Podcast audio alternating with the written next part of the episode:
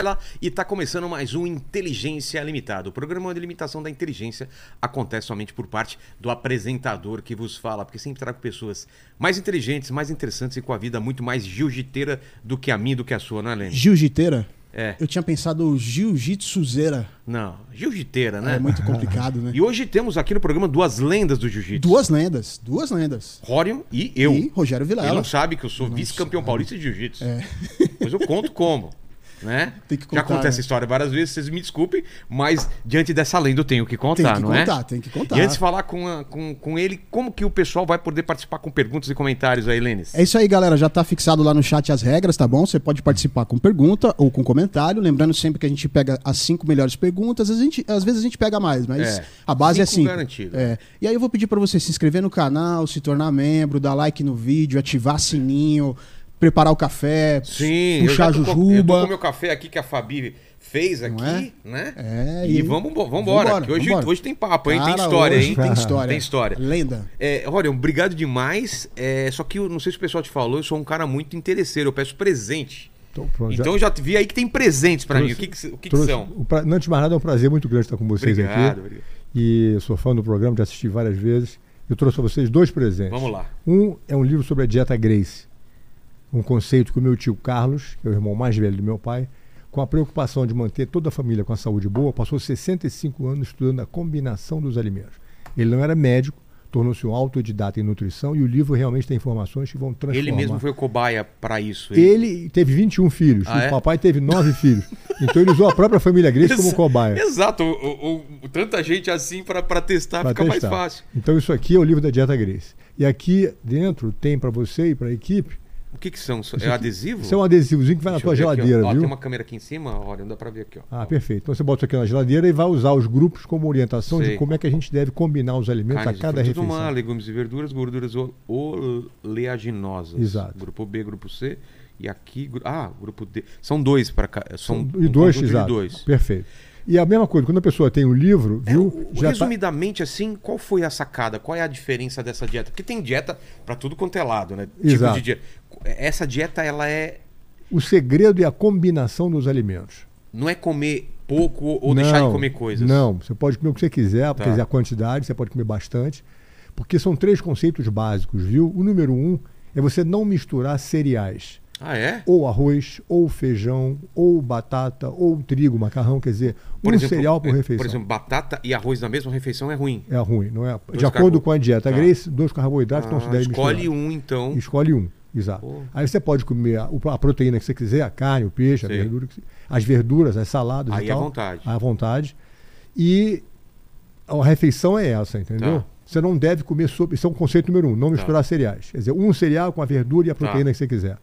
Número um. Número dois. Você não deve comer comida gordurosa, que é feita com, pa- com óleo, com manteiga e Pastel, tal. Pastel. coxinha. Você é, você pode comer essa comida, você não deve comer esse tipo de comida com coisa doce. Por quê? Ou seja, depois que você comer uma pizza, um empadão de frango, Sei. um risoto, o que for, que é feito com óleo, com manteiga e tal, com gordura, você não deve misturar a gordura com o açúcar. É, Portanto, é, Não, não é bom para a sua saúde. Tá. Você vai dizer, mas por que, que não pode, Roda? É tão gostoso, a, saúde, a fruta não é bom para a saúde? Eu vou dizer, é. O que acontece é o seguinte, como eu disse, o Carlos Grace não era médico, eu também não sou médico, mas ele descobriu essa fórmula porque desta maneira você evita a acidez Entendi. no, no sangue, entendeu? Então o conceito é fazer uma dieta alcalina. Então você, ao evitar a mistura do açúcar com a gordura, você está protegendo, está evitando a acidez. Pô, no- que bom. E a gente vai ter quinta-feira, né? Um episódio especial Hum. sobre nutrição. Vou, vou trazer também essas questões aqui pra gente falar também, né? Vai ter, vão ter Pô, três não. nutricionistas, vão, É vão isso falar aí. sobre isso. Ótimo. Bacana. E, e o, co- e o terceiro conceito da dieta Grace é que você deve fazer um espaço mínimo de 4 horas e meia, 5 horas entre o final de uma refeição e o começo de outra refeição. Mínimo. Um espaço mínimo. Ou seja, café da manhã, almoço e jantar. Tá. Você não deve comer o café da manhã às 8 horas da manhã, você não deve comer nada antes de meio-dia e meia, uma hora da tarde. Ah, Entendi. Tem que manter um espaço. Somente Não água. ficar beliscando. então. Não, ficar beliscando é não é o grande lance. Só água entre uma refeição e outra, Tá. entendeu? Então esses são os três conceitos básicos, está tudo explicado no livro. Boa. E como eu disse, não é Vou uma ler, minha mulher vai se interessar muito também. Ótimo, então pronto. Ela é Bota pra- nutricionista e ela, tá- ela é ligada muito nisso. Perfeito. E Aqui o os outro. pre- adesivos pra equipe, né? Exato. O outro, exe... Tem outro gente que tá presente. precisando mais aí, né? e o outro presente é o seguinte: é esse livro aqui, o Jiu-Jitsu, Gracie Jiu-Jitsu, do meu pai, que você tem o curso básico de jiu-jitsu que ele desenvolveu, todo o programa de defesa pessoal está aí dentro. Foi feito também um documentário, não foi ou não? So- Sobre, sobre a família, sobre o Hélio, qual foi? Ah, tem vários documentários, Tem? né? vários pedacinhos Mas foram você tá feitos. en- Eu tô, tá- tá envolvido em algum? eu tô, eu tô envolvido num que está sendo para ser feito agora. Ah, vamos então ver. é esse, é. Esse ainda não foi lançado. Ainda não sabe quando lança. Não, ainda não Tá. está ainda lá. E, Mas Agora- o tema desse, o que, que é? A família ou é o Hélio? Não. Esse documentário O que você docu- está fazendo. É, É, esse que eu estou fazendo é sobre a família. sobre a família É, Graça. Tá. Exato. E esse livro aqui conta. Esse livro aqui é um curso de defesa pessoal que o papai aperfeiçoou, entendeu? Tá. É um livro instru- instrucional de jiu-jitsu. Que, aliás, a gente tem agora. O Rodrigo, me arranja o telefone, por Pô, favor. é todo ilustrado, né? Com Exato. fotos e tal. Olha que legal. É, o que é interessante também é que eu, tô- eu criei aqui um, um- um programa, um aplicativo de inteligência. ah, como é que se diz? Arti- Inteligência artificial. Que você faz isso. Você fizer o download do, pro- do, livro, Do aplicativo. do aplicativo. esse Grace aqui. Jiu-Jitsu, esse Exato, daqui. Esse aqui. Tá? Aqui, Entendeu? Reni, ó. E aí? E se você aperta aqui no Start, ok? Ele- ah, ele vai. Se Ele- aponta pra. aponta para aula número tal. Como é o número aqui? A página tal, o que aqui? Tá. Aí você, um momentinho, bota aqui, exato. Aí você escolhe a página que está ali embaixo. Entendi. 22, 23. Aí bota aqui apontado para cá, por favor, um pouquinho mais longe. Tá. Exato, fica assim em cima do livro. Ó, Você, faz aí que eu eu tô perdido aqui. Peraí. licença. ó. Tá aqui no 22, 23. É.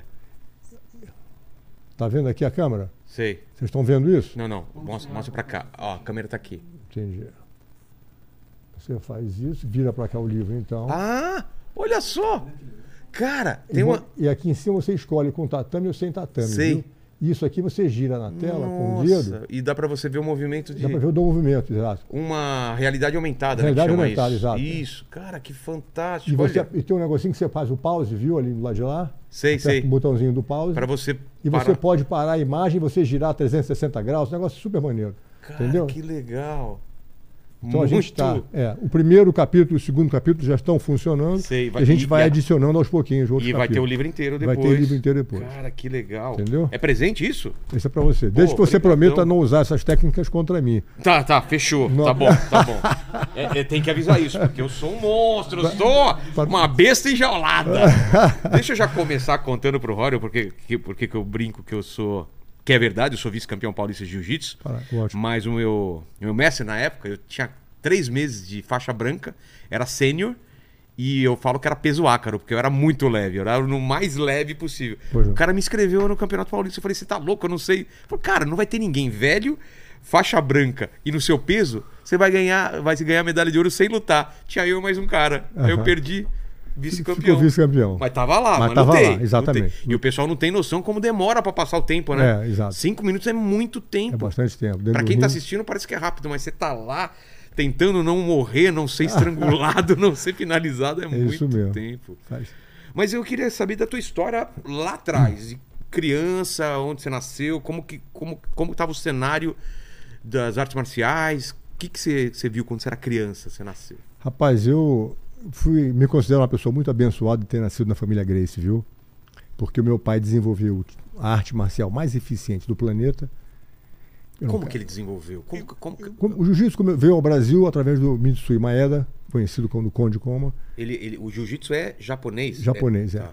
Dizem que começou na Índia, não sei o que, É, eu já depois ouvi esses passou pela papos, China é. e tal, mas a verdade é que quem abraçou o jiu-jitsu foi o japonês. Tá. Começou a botar da maneira muito mais prática e, e eficiente como a gente vê hoje. Entendi.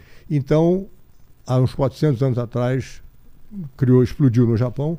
E o Mitsui Maeda, dizem que foi, inclusive, era um, veio como assistente da colônia de imigração japonesa e tal, teve aqui no Brasil uma época, depois voltou, se estabeleceu em Belém do Pará, parece que 1917 por aí. Tornou-se amigo do meu avô, Gastão Grace. O meu avô ajudou ele a ficar local na área aqui, ficar estabelecido na região.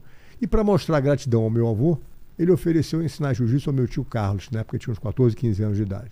O tio Carlos aprendeu com o Mitsui Maeda, eventualmente compartilhou com os irmãos E quando a família mudou-se de Belém do Pará para o Rio de Janeiro, ele começou a ensinar jiu-jitsu. O que ele tinha O aprendido. que ele tinha aprendido, a, jiu- a versão japonesa do jiu-jitsu. Então tá, Sem colocar ainda alguma coisa diferente, ou já colocando alguma coisa. Não sei até que ponto ele colocava ou não Tá. colocava, mas ele ensinava o que ele, Ele aprendeu. ensinava o que ele aprendeu, que Muito foi passado bem. pra ele. Que geralmente é assim, você aprende um negócio e ensina É, o que você aprendeu. Exato. Muito bem. O meu pai, que é 11 anos mais novo que o tio Carlos, eram cinco irmãos e três irmãs, eram oito Tá. crianças.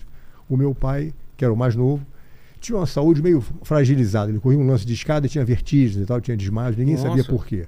Então os médicos na época recomendaram que ele ficasse sem fazer atividade física nenhuma. Então ele passou uns tempos assistindo os irmãos praticando jiu-jitsu. Até que um dia, ele com 16 anos de idade, um aluno veio tomar uma aula e os meus tios não estavam para poder dar aula. Meu pai então se ofereceu, meus irmãos não estão aqui, doutor, vamos fazer a nossa aula. Tá bom, garoto, vamos brincar. Só de assistir. Só ele- de assistir ele aprendeu a opção de coisa. Fica ali, não tinha televisão na época, só fazia É, isso. Exatamente. Muito bem. Então ele deu aula pro cara e quando estão terminando a aula, o tio Carlos chegou se desculpando pelo atraso. E falou, olha, vamos fazer a nossa aula. Então, ele falou, Carlos, tomei aula com ele, gostei. Se você não se incomoda, eu quero ser aluno dele daqui para frente. Nossa. Então o papai começou a dar aula para ele, para outros alunos, e aos pouquinhos foi vendo que o que ele tinha decorado assistindo os irmãos praticando jiu-jitsu requeria uma certa habilidade física e força que ele não tinha. Exato. Então ele, através da experimentação, começou a adicionar os movimentos mais simplificados dessa versão do jiu-jitsu. Um movimento mais curto, mais natural do corpo, uma alavanca é melhor. Menos explosão, menos coisa que precisasse uma, Exato. uma força física f- Exato. grande. Um troço que funcionasse para o galinha morta, como ele dizia. É meu? Por que galinha morta? Porque é um Porque... fraquinho, coitadinho. então ele dizia, bom, se funcionasse para mim, funcionaria para todo mundo. Então ele foi aperfeiçoando o jiu-jitsu e, eventualmente, claro, teve que testar isso dentro do ringue. O tio Carlos, que era o irmão mais velho, o manager e o gerente dos irmãos todos, começou a coordenar esse tipo de coisa e o papai começou a lutar e, eventualmente, tornou-se um ícone no esporte brasileiro. Caramba. Então, eu, na- e eventualmente o Carlos Grace, quando sentiu que os irmãos estavam começando a, a carregar a parte do jiu-jitsu, porque ele inicialmente era o primeiro a lutar, era o tio Carlos, É. mas começaram a carregar as lutas, as aulas e tal, estava na mão dos irmãos, ele sentiu-se confortável bastante para ficar somente na posição de, de manager, de gerente dos irmãos, Entendi. e começou a estudar o negócio da alimentação. Porque ele percebeu, há 100 anos atrás, na década de 20, Lá a atrás. hein? É importante correlação entre boa performance e boa saúde, viu?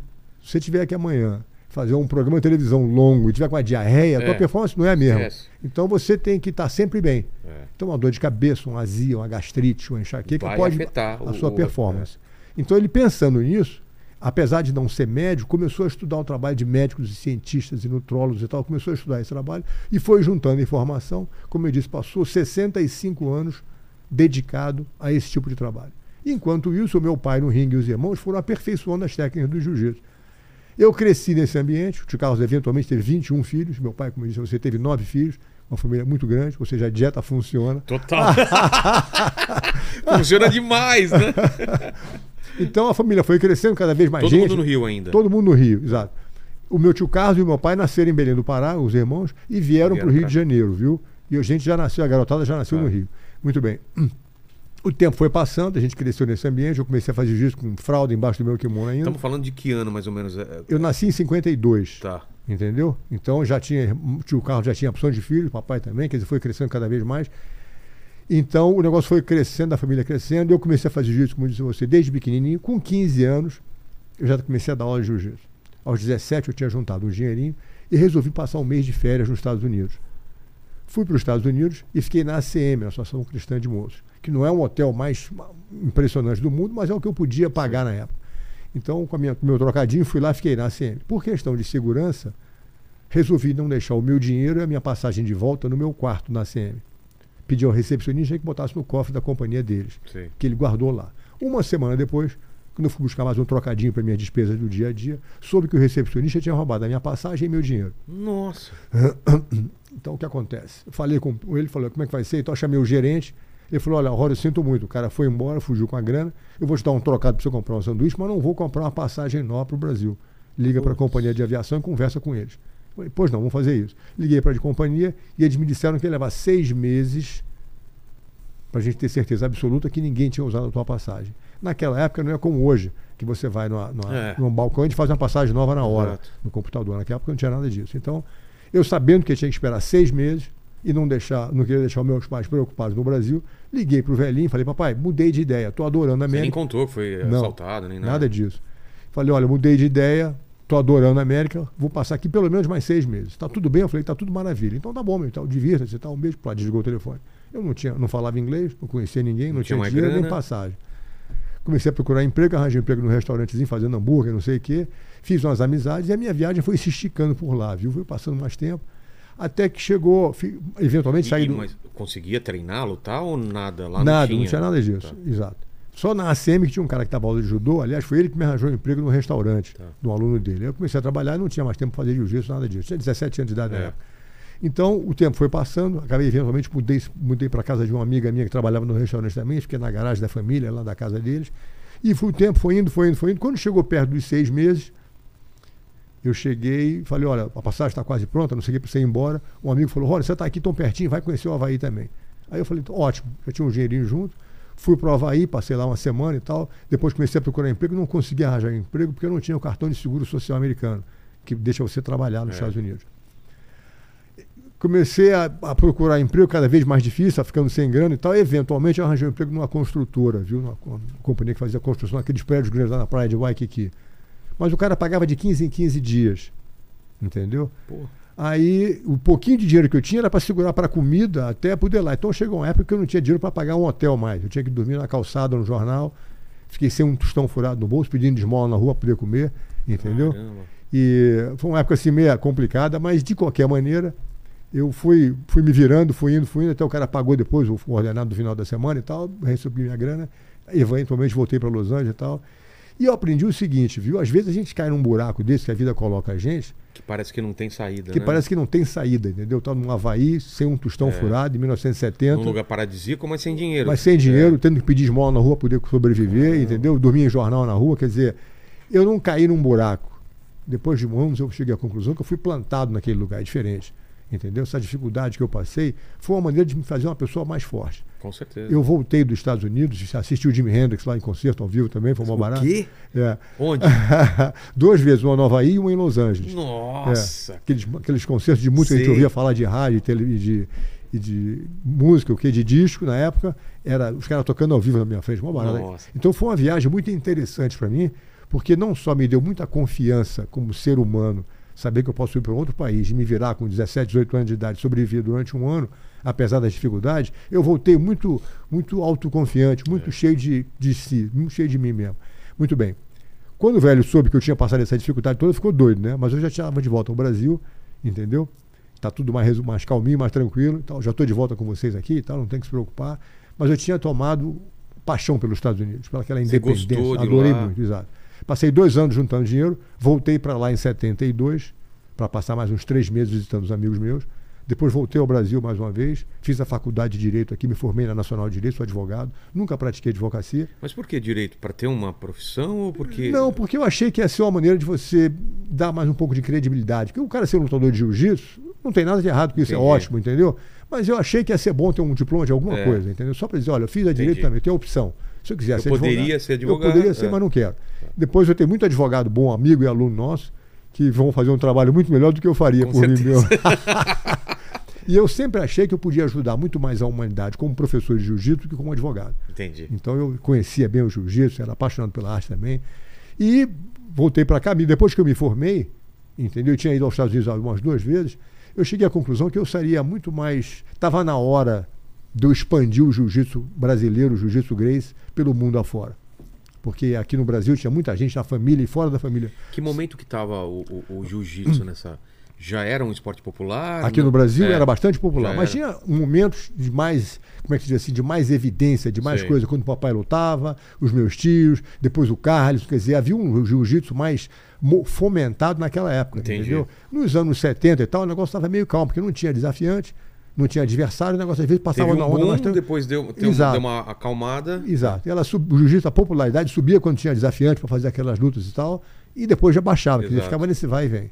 Quando eu resolvi voltar para os Estados Unidos em 78, o negócio estava tranquilo, não tinha aquele movimento de tanta confusão mais do jiu-jitsu. Mas tinha mu- o pessoal aqui lá no, no Brasil. Porque teve uma época que ficou muito mal visto, né? Por causa de confusão e tal, né? É, negócio Foi- de que briga. momento é? É, foi de- eu já estava nos Estados Unidos Já nessa tava nos época, Estados viu? Quer dizer, negócio de briga, de É, pitbull e exatamente. tal, que é um É. troço que não tem nada a ver. nada a ver, justifica não. disso. Quem, fa- quem, quem fez eh, o esporte, o jiu-jitsu, sabe que não tem nada a ver. Não né? tem nada a ver, não Uns poucos precisa. que acabaram. É. desgarrando um pouco, É, fazendo e- besteira. E durante um tempo ficou essa imagem, né? Exato. Ainda Mas eu já bem que estava. foi é. resgatada. Exatamente. Eu já estava nos Estados Unidos nessa época. E lá o jiu-jitsu não existia. Não existia. Ninguém falava nada de É jiu-jitsu. mesmo? É.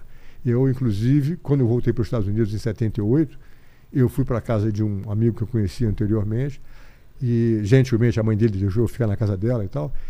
Ele, ela ia trabalhar, no, ela é artista de cinema, viu, a mãe do cara. Então ela ia trabalhar nos estúdios, eu ficava em casa. Não podemos ficar em casa sem fazer nada, de bobeira, vendo televisão o dia inteiro, eu ficava cortando grama, limpando janela, limpando banheiro, cozinhando, tudo que eu pudesse fazer para mostrar a gratidão à mãe do amigo meu, Entendi. que eu estava fazendo alguma coisa Claro. produtiva, né? Eventualmente eu comecei a procurar um emprego. Ela perguntou, olha, o que, que você quer fazer? Eu falei, qualquer coisa. Você quer fazer faxina? Eu falei, pois não. Então ela falou, olha, para as amigas de cinema, Rora faz uma faxina muito boa e tal. Tinha até um amigo meu na época também, o Ricardo, que foi comigo. Uma faxina muito boa. E então a fazia gente- mesmo? Fazia faxina e tal. Então, Mas fazia bem? Fazia bem, claro, caprichava. Um levantava o sofá e o outro Sim. passava o aspirador embaixo. então a gente ficou nessa brincadeira um tempo e tal. E a madame chamando, vem pra cá, vem pra cá, as madame de Hollywood chamando pra gente Chama- fazer faxina. Trabalho pra caramba. Exato. Eventualmente caímos na casa de uma senhora que o marido dela era assistente de direção daquele seriado Starsky and Hutch. Ca- Ô, louco! Entendeu? 40 anos atrás. Quem é a mais mulher- velho sabe o que é isso daí, Exato, né, Leni? exato. Lembro bem disso. Lembro bem. Exato. Então a mulher viu a gente, garoto Boa Pinta do Rio de Janeiro, e falou: pô, esses caras Boa Pinta, como é que não querem, não estão no cinema? Falei: olha, realmente, como é que eu não estou no cinema? Eu Exato. perguntei pra ela. Me ajuda aí. né? Exato. Ela falou: então faz o seguinte, tira umas fotos, que o meu marido vai levar você pra agência fazer papel de figurante. Pendurei minha vassoura de faxineiro e comecei a fazer ponto em Hollywood. Casal 20, Ilha da Fantasia, Casal 20. Barco do Amor, todo aquele Para! seriado que eu falei. É, O, o- o Ilha da Fantasia, você fez o quê? quando o pessoal chegava de avião na Ilha da Sei, Fantasia. aquele aviãozinho que Exato. pousava na água. Eu tava tinha o sempre de- Tatu e o... Exato, e o, Rob- e o Ricardo Montalbán. Isso, o Rogado Motomban. Então, sempre que o avião pousava e os convidados chegavam na ilha, Eles davam um- uns colarzinhos. Já Eu tava de costa pra câmera, dando colar no pescoço dos caras. Que legal, cara! E o Casal 20, que também fez um sucesso Fiz absurdo. a É, opção de aqui. pontinha ali também. Tava exato. sempre aparecendo. Você- E, é, e o pessoal pagava pra isso? pá, Claro, entendeu? E Você bem- como figurante pagava uma grana boa, vivia disso. Ah, melhor né? do que o que você tava ganhando, né? Exato, exato. Como faxineiro, nem se Exato. discute. E daí- Começou a pintar um monte de coisa, e então. opção de coisinha. Minhas pontas no cinema, geralmente, como figurante, você não fala nada. Você é o cara que tá sentado no restaurante, é o, ca- é o garçom que traz o Mas negócio como pra que era mesa. seu inglês? Era muito sotaque? Como que É, era? melhorando. Eu sou brasileiro, mas não sou burro, viu? Entendi. Eu estou sempre fazendo um esforço para melhorar. E tem gente que me corrigia no inglês, eu praticava Ah, tá. aquela palavra, quer dizer, eu estou sempre fazendo Entendi. um esforço para estar sempre melhorando um pouquinho. Então começou a rolar essas pontas em Às vezes- seriado, em Exato, filme. entendeu? É o mexicano, é o italiano, é o cubano, quer dizer, sempre umas pontinhas assim para mim. Entendi. E eu ia fazendo as pontas e o negócio ia andando. Muito bem. Ao mesmo tempo eu saí da casa. Aliás, foi como figurante, que eu estava trabalhando sem falar nada, que na época do filme chamado Máquina Mortífera, o, diretor Mel Gibson. do Mel Gibson, o diretor perguntou qual é o melhor tipo de luta que por que, que o Mel Gibson é uma máquina mortífera. Um cara tinha assistido uma luta minha com um campeão de kickboxing que eu estrangulei o cara em dois minutos, falou: olha, o melhor tipo de luta que existe é o jiu-jitsu brasileiro. E a única pessoa que ensina isso no Brasil, nos Estados Unidos inteiro, é um brasileiro, o Rorion, que trabalha aqui com a gente como figurante. Olha Aí o só. diretor me contratou para treinar o Mel Gibson e o Gary Busey naquela fa- luta de, do filme, no final do primeiro um, que eles lutam no gramado ali. Qual, no- qual o, ma o Máquina Mortífera? Máquina Um, mortífera número 1, um, que o carro bate no hidrante e no final tem uma briga do Mel Gibson Tá. com o Gary Que ele Busey. finaliza. Que ele finaliza com um triângulo. Quem ensinou Exato. pra ele fui eu. É Eu tô mesmo? ali atrás das câmeras fazendo aquela cena. Cara, vou até assistir de novo esse filme, hein? e Que quando você legal. assistir o filme de novo, você vai ver crédito Brasília Jiu-Jitsu, Rorion Grace, tá no nome Olha do só. crédito. E como foi. Como foi. Trabalhar com é ensinar os caras, pra bom, ele? mas tudo profissional, aberto, os caras treinam É, o o tempo Gibson todo. tranquilo. Gente finíssima, É? faz jiu-jitsu até hoje. É exato. mesmo? É. Que ele, ele tá. Ele já. Cara, que ele tá, Tá com quantos com- anos? Vê, tá com vê quase pra gente. 70 por É aí. mesmo? É, deve tá Pô, por aí. Que bom. Conclusão, ele Cara, deve ele luta jiu-jitsu, hein? faz jiu-jitsu até hoje também. Então o que acontece? E depois do Máquina Mortífera número 3, tinha uma, Também? cena, tinha uma cena com a René Russo na garagem, que ela entra na garagem e briga com cinco bandidos. Tá. Um dos bandidos ali sou eu. Ah, é? Que eu passei Você dois. apanha dela? O diretor, apanhei dela. O diretor, o Dick Donovan, me contratou para treinar a René Russo, para fazer a cena do jiu-jitsu, que ela abria com opção de, Sei. de gente. E no dia da gravação, eu estava lá, ela me botou para fazer com ela também a cena que ela joga Pô, o cara em que cima do legal. vidro e tal. Quer dizer, tem uma cena de romance com ela que eu fiz, mas editaram e tiraram do filme. Fala, Leni, que foi? O Mel Gibson tá com 67 anos. 67 anos, é isso aí. Um pouquinho mais novo que eu. E a Renê também foi fácil pegar ó, a- as técnicas de O que luta ou ela já acontece é o estava seguinte: sendo não, treinada? não existe aluno ruim. Existe professor bom e professor ruim. É. Eu sou um professor justo excepcional. Então, comigo todo mundo aprende.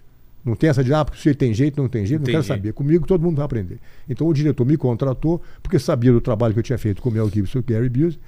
A René Russo, inclusive, o professor treinou ela na- antes de eu chegar no- naquele dia para fazer aquele filme. um campeão de kickboxing e tal. Ela tinha se machucado, Ela né? se machucou, ela puxou um- Estendeu, um- né? na- o músculo da coxa, entendeu? Putz. Então o diretor falou: olha, você tem que fazer o trabalho com ela. Então me contratou e eu ia na casa É porque dela. você tem essa responsabilidade, imagina. Claro, impressionante. A- O, o ator principal se machucar, o prejuízo que é pro filme. né? Exatamente. Então eu fui, passei três meses indo pra casa dela, treinar ela na casa dela, e no dia da cena ficou aquela cena que vocês vão ver lá Entendi. no filme, No entendeu? três, né? No Máquina Mortífera número 3. Tá. Muito bem. Então, saí da. Eventualmente, como eu ia dizer, saí da casa dessa senhora, botei uns tatames na minha garagem, onde eu morava, entendeu? Ainda em, em Los Angeles? Em ou não? Los Angeles, Tá. sempre em Los Angeles, sempre morei lá. Tá. Então, o que eu ia dizer é que eu trabalhei como estava trabalhando como figurante e comecei a trabalhar como figurante, saí da casa dessa senhora, botei, aluguei uma casinha com uns amigos meus, botei uns tatames na minha garagem e todo mundo que eu conhecia eu convidava para tomar uma aula de jiu-jitsu. Eu trabalhava no cinema cinco dias por semana e na minha casa dando aula dois fins de semana. À medida que os alunos iam aumentando, eu ia diminuindo o trabalho no cinema e ia cada vez dando mais aula de jiu-jitsu. Ah, entendi. Para estar sempre ocupado, entendeu? Entendi. Muito bem. Então, começando a aula de jiu-jitsu, a primeira aula é de graça. Se você trouxer um amigo, estudou outra aula de graça. Se você tá, trouxer 10 amigos, estudou 10 aulas de graça. E o pessoal começou a trazer os amigos para tomar aula de jiu-jitsu. Todo mundo feliz da vida, gostando de uma novidade e tal. E o negócio foi indo, foi indo. E na foi indo. garagem mesmo? Na garagem da minha casa. Microsoft, eh, Facebook, eh, É, o, o- Henry Ford, é, uma o opção de Apple, gente. é, começou Ah, na pô, garagem. Todo mundo é. começou na garagem. Então, o meu caso é mais uma história dessa que Exato. o negócio veio da garagem. Muito bem. Então, não demorou muito para que uns alunos dissessem, Horror, meu professor de jiu-jitsu e kung fu está com ciúme que eu parei de treinar com ele, estou fazendo jiu-jitsu com você. Quer desafiar você para uma briga, você topa? Ah, Ai, cara, é muito cena de filme, né? Cena de seriado. Exato. Tem Aí um eu- desafio para você. Exato. Aí o cara, eu dizia, claro, traz o cara aqui. Eles não sabiam, Eu- né? Não tinha a menor ideia do que que é luta de chão. Então o pessoal trazia o professor de karatê, kung fu, Sim. taekwondo, boxe, luta, o que você quiser. O pessoal vinha brigar comigo na garagem. E eu dizia para os meus alunos, pessoal, quarta-feira às 8 horas da noite vem o cara do kung fu brigar comigo. E os caras já iam E lá. os pra alunos se assistir. juntavam na garagem para ver o pau comer, claro, entendeu? Claro, é óbvio. E a garagem ficava cheia de gente. O cara chega para brigar comigo, entendeu? Como o jiu-jitsu é, na realidade, a arte marcial mais eficiente que existe, a culpa não é minha. Alguém tinha que ser o melhor, era eu. Entendeu? Mas explica pro pessoal por que, que ela é mais eficiente. Porque a arte marcial geralmente se baseia no soco e no pontapé, Tá. certo? Você tem que dar um soco certeiro e um Acerta. pontapé. Exato. Exato. E o jiu-jitsu? O jiu-jitsu, você não precisa dar um soco no cara. Não precisa acertar o cara. É, o, ca- o soco e o pontapé, bem dado, é altamente eficiente. Não vamos discutir isso. Claro. Um burro na cara do cara no lugar certo, um chute, resolve o problema rapidamente. Tá. Muito bem. O que acontece é o seguinte: é que se você for lutar com um cara que é mais forte que você, Mais mais, alto, pesado, mais tem alto, uma- tem um alcance como maior, chama? É, a um envergadura uma maior, envergadura né? maior, esse cara pode dar um soco em você com mais força que você pode dar nele. Exato. Então Ou você se- já entra em desvantagem. Exato. Então a gente tem que partir da premissa que o nosso adversário vai sempre ser maior e mais forte que a gente. Tá. Se você for treinar para brigar com a pessoa mais fraca que você, não Ah, precisa aí treinar. tudo bem, aí não- Tá resolvido.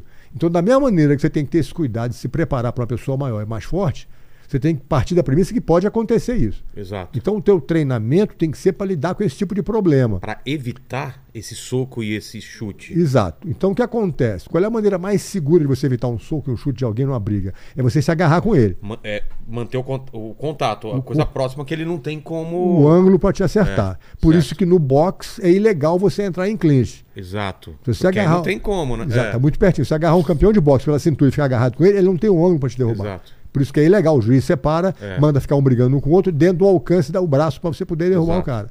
E tem categoria de peso, porque um, peso mais, pe- um cara mais pesado tem uma vantagem maior. É. Então você, aprendendo o jiu-jitsu, essa diferença de tamanho e peso desaparece. Você Desaparece. abraça o cara, normalmente vai levar ele para o chão, e ele no chão não tem como dar soco e pontapé. Exato. Ele está tolhido das armas que ele tem, que são as peri- os perigos, é o E tem, soco e e o tem uma, pontapé. coi- uma coisa que as pessoas não devem entender, que às vezes vê luta de UFC ou de jiu-jitsu, que o cara que tá embaixo, às vezes tá ganhando do cara que tá em cima. E é Exato. uma coisa que não dá pra entender. É. Porque você imagina em briga, se o cara tá caído no chão e um cara tá em cima, provavelmente o cara que tá em cima tá ganhando. E nem Exatamente. sempre, né? Nem sempre está ganhando. Ele, você pode estar no controle com você deitado embaixo dele, né? Exatamente. Então você está por baixo não quer dizer que você esteja perdendo. Exato. Então você tendo o conhecimento da técnica certa, você tem como dominar o teu adversário, tanto você embaixo ou em cima. É. Então o pessoal vinha brigar comigo na garagem. Qual foi o primeiro? Era de que arte marcial? Não me lembro. Mas, É. digamos que. Todo tipo, karatê, kung fu, Foi, tu, taekwondo, foi tudo, tudo, tudo, tudo. Aí o cara ia lá, Passei 10 anos fazendo E isso. aí, aí como que era? Combinava algumas Hum. regras ou tipo. Não, ele faz o que ele quiser e eu faço o que eu quiser. Entendeu? Não tem regra. nenhuma. Na garagem da minha casa. Exato. E, e- e, tipo, termina quem pedir água, assim. né? Exatamente. Então Tá. o que acontece? Ele precisa de uma distância específica para me acertar.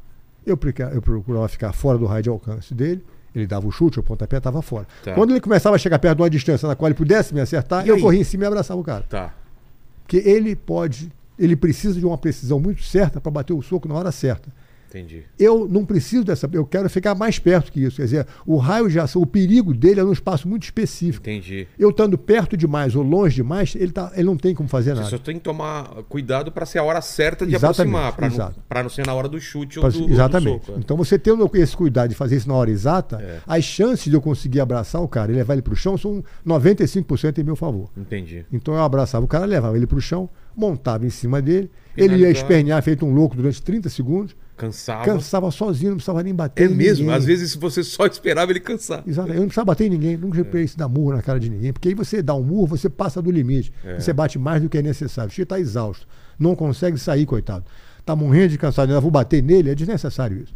Então ele perdia, não era eu que ganhava, ele perdia sozinho. Não tinha o que fazer. Não tinha o que fazer. Cansava e dizia, ah, não aguento mais. Ele tá bom, não tem E- problema. E, e o, e, o, e o susto do cara? O que, que ele perguntava? Fala assim, o que, que a, é isso? a Ele- um grande maioria das pessoas dizia, ó, nunca vi nada. É. Queria fazer, sempre queria fazer duas, três vezes para ter certeza. Mas Ah, depois porque ele- achavam que podia ser sorte E também. Sempre, sempre achar que é sorte. É. Invariavelmente. Depois da segunda ou terceira vez, eu achava, "Não, eu nunca vi isso. Posso aprender com você? A Uhum. grande maioria das pessoas que foram lá para querer me quebrar todos saíram de lá, meus amigos, porque eu não precisava bater ninguém, Exato. ia querendo aprender jiu-jitsu e falando É. E para todo mostrava mundo. do também uma jiu-jitsu. humildade de saber Exato. que, que o cara não sabe tudo, Não né? sabe tudo. Então foi Que assim, legal. assim que o Westwood Foi One espalhando. foi espalhando. Cada vez mais gente. Dez anos depois, centenas de desafios depois, a mesma coisa acontecendo com tudo que tipo de arte marcial que você pode Porque o imaginar. negócio se espalha e outros caras falam, não, eu vou Eu lá vou- e eu vou exatamente, vencer. Exatamente. Depois de 10 anos, como eu disse, centenas de desafios, caiu a ficha que com 250 milhões de habitantes não ia acabar nunca. É. Ia estar brigando até hoje. Então foi aí que eu tive a ideia de criar o UFC. Entendeu?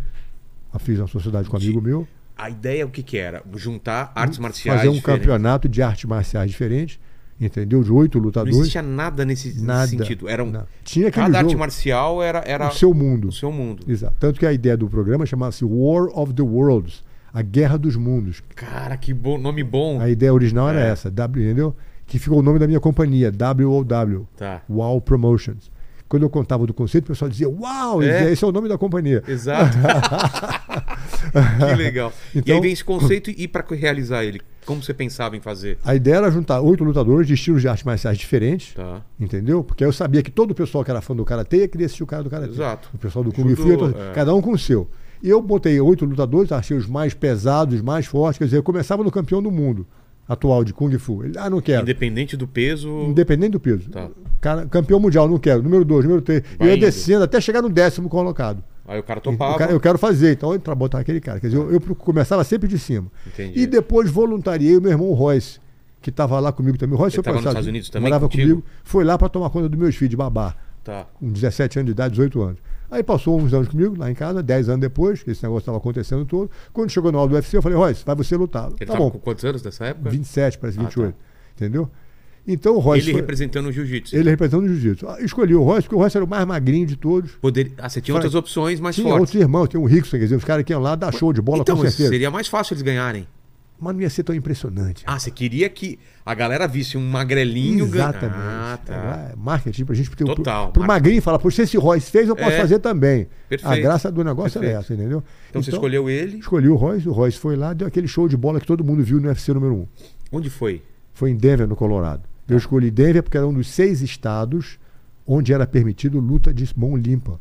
Ah, tem isso também, Tem. né? Na época tinha não, isso. pode- não poderia ser em qualquer lugar. Não podia ser em qualquer lugar, tem que ter luva, comissão Tá. de boxe e tal. Lá nesses seis estados Então, Ah, não tinha então isso. Hum, começa sem luva, sem, categoria tempo, de peso, sem, Sem categoria Exato. e sem tempo. jurado, sem tempo. Sem jurado? Exato. Entram dois lutadores e um cara no meio para se alguém quer arrancar o pescoço todo, ele para a luta. Arrancar o pescoço. Tá. é, mas fora isso, não E- e- tinha regra. e qual era a regra de ganha quem? Quem pedir para parar, perde. Tá. Muito bem. As únicas restrições era enfiar o dedo no olho e morder. Claro, né? Entendeu? Tá. O cara diz, olha, isso não precisa fazer. Agora, se o cara mordesse o adversário ou enfiasse o dedo no olho, a luta não ia parar. Ele ia ser repreendido e a luta Finalizado. continua. Tá. E eu, como produtor do show, ia fa- dar uma multa ao cara, todo mundo já sabia disso, os contratos diziam isso. O cara que mordeu ia pagar mil dólares a quem foi mordido, Entendi. da bolsa do preço do dinheiro que ele ganha. Entendi. Então eu ia tirar do cara, você mordeu ele, vai pagar o cara mil dólares. Então, só Mas não houve uma aconte- vez. Ah, aconteceu? Uma vez aconteceu isso. É, Acho que foi o UFC número 3. Tá. O sujeito mordeu o outro. Eu falei, tá montado, mil dólares dá pro cara. Conclusão. O sucesso, o show foi crescendo muito, porque como. Esse não- primeiro já fez um sucesso. É, a ideia é o seguinte: eu tinha o meu sócio, o Art Dave, que era meu sócio na companhia, Tá. na Wall Promotions, eu tinha 60%, ele tinha 40%, e do, a gente era dono da metade. A outra metade era do Semaphore Entertainment, do Bob Marowitz, que era sócio com a gente no co- na companhia. Tá. A gente fazia, o contrato era o seguinte: a gente fazia o show ao vivo e ele colocaria no pay per view. Tá. Começa Entendeu? então no pay-per-view só. Exatamente. Então começou, quer dizer, tinha a agência, quer dizer, tinha a arena é onde acontecia a luta ao Cobrava vivo. ingresso. Exato. E a grande venda seria no pay per view. Claro. A meta era vender uns, era vender uns 40 mil de- pay per view. De pay-per-view. O, o plano inicial era esse, Pro, Ah, viu? pro um. Pro número um. E aí? A gente vendeu 85 mil, Pô, mais que o dobro, então. mais que o dobro. Então ele ficou muito animado. Tanto que a gente, para começar a fazer o primeiro show, para fazer o show ao vivo, que eu precisava de dinheiro, eu reuni os alunos meus na academia, sentei todo mundo no tatame, entendeu? E fiz uma explanação, fiz um desenho, um business plan, e distribuí para todo mundo. Naquela noite a gente levantou o dinheiro para o pessoal Caramba. fazer o show. E, entendeu? e esse primeiro já é octógono? É... Já era octógono, esse Ah, já, já, já qual, tinha qual, tudo. Qual foi essa ideia? Porque até então era ringue, né? Tudo era ringue. Tudo era Por que ringue. que foi a ideia do octógono? Boa pergunta. Pelo seguinte, eu já tinha estado em parte briga e já assisti, já vi, quer dizer, a história conhece- mostra pra gente que quando o cara tá apanhando dentro do ringue, Certo. ele começa, ele foge no meio das cordas e sai fora. Ele consegue fugir. Exato. Ele agarra nas cordas, Claro, escorrega claro, pra fora. é. Suado e tal, ele vai embora. É. Que é- inclusive, uma briga que eu tive com um campeão de kickboxing, no meio da briga, o cara quis fugir, eu tive que agarrar o cara e puxar pra dentro do ringue. Vem cá! Exatamente, entendeu?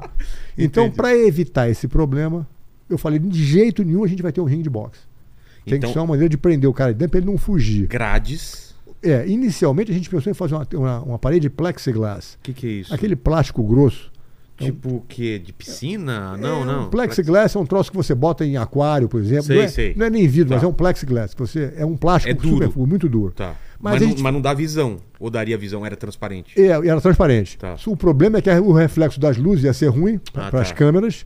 E se o cara batesse de cabeça, podia quebrar o negócio. Ah, entendi, entendi. Então a gente eliminou essa ideia. Tá. Entendeu? Pensamos em fazer um negócio com uma cerca elétrica.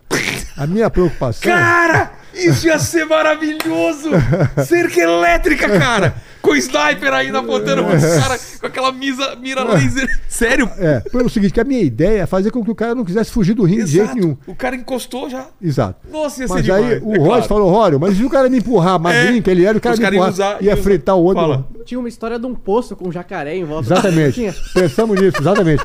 A gente pensou também em fazer um poço com jacaré, entendeu? Para que o Nossa. cara fosse fugir, ia ser engolido pelo jacaré, o Começaram tubarão. a pensar um monte de ideia pro Boa cara ideia, não fugir. exato. Isso no estúdio da Sony Studios, lá em Hollywood, com o diretor John Milius, que fez Sei. o Conan o Bárbaro, que era aluno meu na época. O, o, o, ca- é O mesmo? diretor. O diretor do. cor- Exato. Que lançou a carreira do Schwarzenegger. Seco, total. Então, o, Joe- o Miller fez Re- é, Red Dawn, fez uh, Apocalipse Now, quer dizer, o cara escrevia opção de filme, É. era aluno empolgado, a gente batendo papo, brincando sobre essas ideias todas, mas tinha que ser uma maneira de prender o cara para ele não fugir de jeito Tá. nenhum.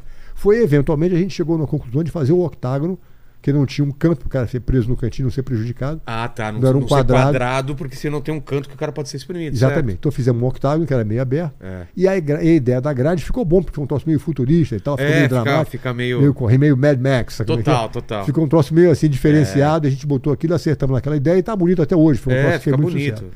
E diferencial também. É. Conclusão: com o negócio do octágono resolvido, eu juntei os alunos, levantei o dinheiro, fizemos o show acontecer. E o primeiro foi 85 mil. Você precisou colocar quanto? Tu- Foi uma grana alta no primeiro? Foi 250 mil. Tá. Entendeu? Pra fazer Pra acontecer. fazer o negócio acontecer. E se exato. pagou até mais do que. se pagou, teve um sucesso danado e tal. E o Total. negócio foi indo, foi indo, foi indo, até que chegou no UFC número 4, A ideia era fazer um por ano ou vários por ano? fazia dois, três por ano. Tá. Entendeu? Então a gente, o primeiro foi em novembro de 93, no finalzinho do ano, depois foi abril, depois foi setembro, depois, e quando chegou Tá. no 94, que o Roy estava lutando com o Mas Dennis, aí a galera já começou a querer entrar, já teve essa. essa- já é- aumenta Você- cada vez mais gente No, entrando. no começo você tinha que ir atrás do pessoal, Exato. depois a galera mesmo queria Queria- entrar. Quero entrar, todo mundo queria entrar. Tá. Ele foi querendo, a von- o, Entendi. o diferencial, E- Ah, e o primeiro quem ganha? Royce. E, e- e- e- Foi. e como foi? Pr- pra- como que o pessoal.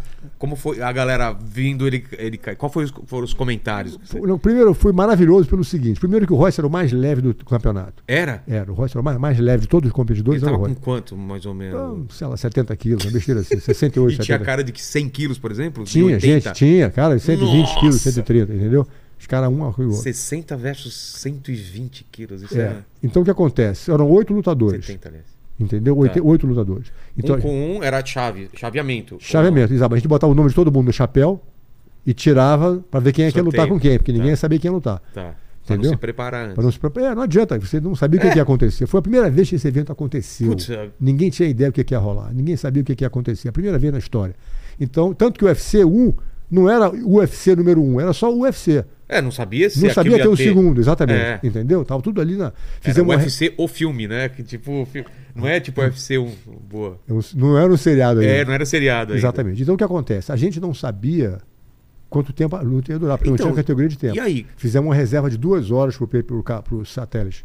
E, e passou? Pa- Duas horas exatamente. Deu- É mesmo? Milagrosamente. Putz. Deu sorte. Tá. Número um, número dois, número três. Aliás, def- depois do primeiro evento, viu? Acabou o primeiro evento, o exército americano me procurou. Pra. Pra- se a gente viu o pequenininho ganhar do grande, precisamos Ah, aprender isso, precisamos queriam aprender. Tá. E me procuraram, me contrataram para criar um currículo de combate corpo a corpo para o Pra exército fazer americano. parte deles. tá? que eu do criei. Os treinamento. caras ficaram, usam até hoje o curso que a gente ensinou Que para eles, estão legal. lá. Hoje em dia, não só o exército, Então o mas jiu-jitsu faz parte do treinamento do exército até hoje. do exército e de todas as agências de segurança nos Estados Unidos. Ah, é? FBI, o Serviço Secreto, os Marines, Delta Force, Navy SEAL, todo mundo abraçou isso. Entendi. Ah. Border Patrol, agora virou uma onda. Centenas de departamentos abraçaram. Por causa né? do primeiro UFC que Por o pessoal causa- conheceu. exatamente. O exército adorou, gostou e o negócio foi embora. Muito bem. Então, co- voltando ao UFC. Tá. A recepção foi maravilhosa. Primeiro que o Royce, como eu disse a você, era o mais leve do, ta- do campeonato. Entrou de kimono, parecia um anjinho branco vestido de kimono. E o resto do pessoal? Todo mundo sem kimono, de short e tal, cada um mostrando aquela Sei. físico grande, avantajado e tal.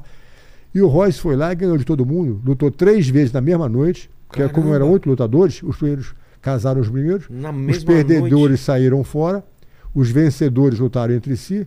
E no final, a terceira luta foi do Royce com o Gerardo Gordot, que era o campeão de Savá da O que, Holanda. que é savar? é? um boxe francês, onde você dá soco e pontapé. Não é um chute box, tipo um kickbox. É, um, que- é, mas não tem luva, não tem nada Tá. disso, entendeu? É um tipo chute boxe porque tem soco e pontapé. Sei. Muito bem. E o Sheik era muito mais forte que ele, grandão também, o Gerardo Gordô. Conclusão: o Royce ganhou as três lutas sem dar um soco em ninguém. Só usando a técnica do jiu-jitsu e as finalizações que tem que usar da maneira E muito. cansando menos do que o pessoal. e cansando menos que o pessoal. É. Foi lá, deu um show de bola dele, que impressionou todo mundo, como é que aquele magrinho faz isso. É. E já criou aquela antecipação para o segundo evento. Exato. O segundo também foi um maior sucesso, quer dizer, o primeiro, o segundo e o terceiro duraram exatamente, exatamente duas horas, milagrosamente. Quando o Royce lutou com o UFC número 4, com o Dan Severn, Tá. que era aquele campeão de luta livre, o luta romano, um grandão, que tinha um bigode e tal, 80 pounds mais pesado que ele, 80 pounds é o quê? Um uns 40, quilos? quase 35 quilos, Tá. entendeu? Mais pesado que o Royce, na luta final do campeonato. O evento estava acontecendo ao vivo ali, ninguém pensou em pay-per-view naquela época, já o negócio durou duas horas e três minutos. E aí?